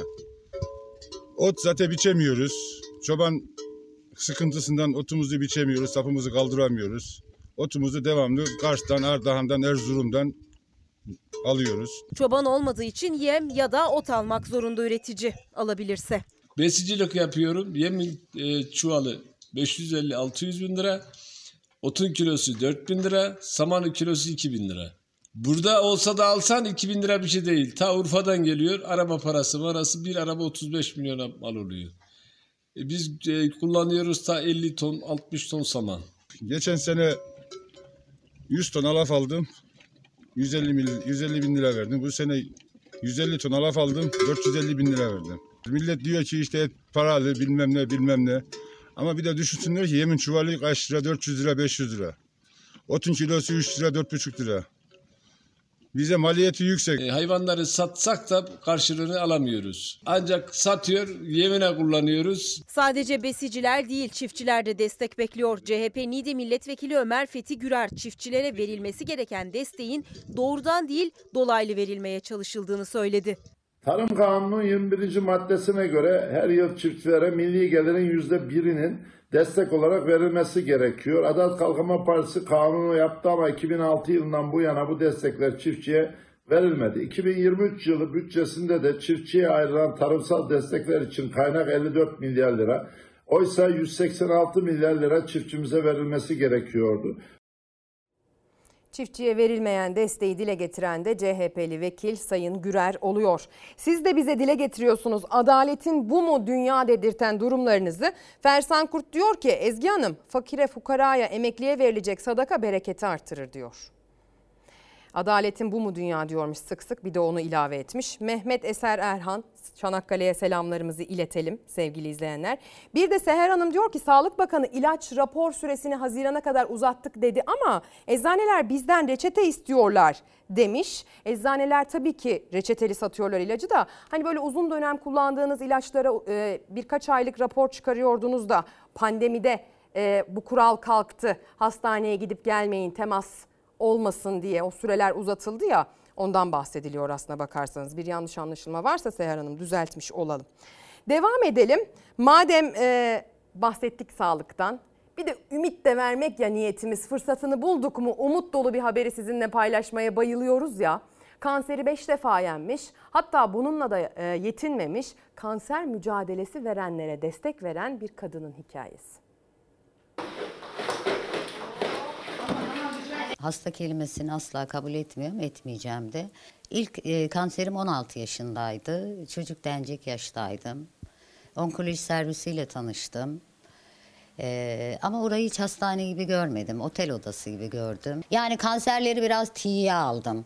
Kendimi ciddiye aldım, kanserlerimi tiye aldım. Ve bu şekilde 5 kez gelen kanseri her defasında def etti. Şimdi aynı hastalıkla mücadele eden çocuklara güç olmaya çalışıyor Sema Danışmaz. Çok mantıklı düşünürseniz hiçbir şeyin üstesinden gelemezsiniz. Yani e, hayat o kadar kısa ki. O kısacık hayata güzel şeyler sığdırmak önemlidir. Samsun'da yaşayan 57 yaşındaki Sema Danışmaz çocuk yaşta tanıştı kanserle. Ara ara kapısını çalmaya devam etti. Vücudunun başka yerlerinde ama o hep aynı kaldı. Hastalık olarak kabul etmedi kanseri, kendini de hasta görmedi. Kemoterapi iade alalım. Ee, çok yoğun kürler de aldım yine. Yine saçlarım döküldü. Ama bana göre zorlu süreç değildi. Çünkü dediğim gibi hastalık olarak kabul etmiyorum kanser. Geldi, bunu da tekmelerim dedim. Yaşanan süreçler zor süreçlerdi. Ben onları en kolaya indirmeyi öğrendim, başardım. E, aradan zaman geçti, üçüncü kanserim geldi. E, meme kanseriydi, sol meme. Ne yapalım? Alalım, e alalım yani. Hemen tiroidler alındı. E, onda da bir şey olmadı. O da geldi gitti. Bir organ daha eksik oldu. Aradan 3-5 yıl geçti. Hadi böbreklerde e, polipler oluştu. E ne yapalım? E, kansere dönecek bunlar. Hadi onları da alalım. İyi alalım. Yine kendimle dalga geçiyorum. Neyse onu da gönderdik. O da gitti. E, safra kesesi. Safra kesesinde problem var. E ne yapalım? Alalım. Hadi alalım. Yine bir ameliyathane. Beş kanser geldi, geçti. Altıncı da gelebilir, yedinci de gelebilir. Hiç sorun yok. Ben kanserlerden korkmuyorum. Beş kez kanseri yenen Sema Danışmaz. Gelecek günler içinde korkusuz. Bugünlerini ise LÖSAM için yaşıyor. Samsun Lösemili ve Kan Hastalıklı Çocuklar Derneği'nde çocuklara hem moral veriyor hem de maddi destek toplamaya çalışıyor. Kermeslerde satıyoruz, e, mekan kermezlerde, dışarıda açtığımız standlarda satıyoruz, konserler yapıyoruz, işte brunchlar yapıyoruz, kahvaltı yapıyoruz falan. Yani nereden gelir gelecekse biz LÖSAM Altın Kızlar oradayız. Oradan çocuklarımıza fayda sağlamaya çalışıyoruz. Umudun hikayesi olunca biz de gözümüzü kulağımızı dört açıp öyle dinliyoruz. Ekran başında bu hastalıkla mücadele eden, yakını bu hastalıkla mücadele içinde olanların da benzer şekilde dört göz dört kulak böyle dinlediklerini biliyorum böyle haberleri. Böyle haberler kimseyi baskı altına alsın istemem. Herkesin hikayesi biricik. Herkesin hastalığı, onunla mücadele şekli, yaşama bağlılığı, hangi noktadan bağlandığı biricik ve kendine özel. Herkes kendi yolunu bulacak ve bu hastalığı yenecek ve biz bir gün inşallah diyeceğiz ki bu hastalık artık yok. Şu ilaç bulundu, şu aşı yapıldı, şu geliştirildi, bilim bu noktaya geldi diyeceğiz ve bunun da müjdesini buradan vereceğiz diye umut ediyorum. Adaletin bu mu dünya diye sorduk. Siz de teveccüh gösterdiniz sorumuza. Aslında soru bize ait değil. O yüzden sanattan destek alalım. Bu soruyu ee, bir de Selda Bağcan'dan dinleyelim sevgili izleyenler. Sabahtan beri böyle kafanızın arkasında bu şarkının çaldığını biliyorum. Hadi bir kulak verelim.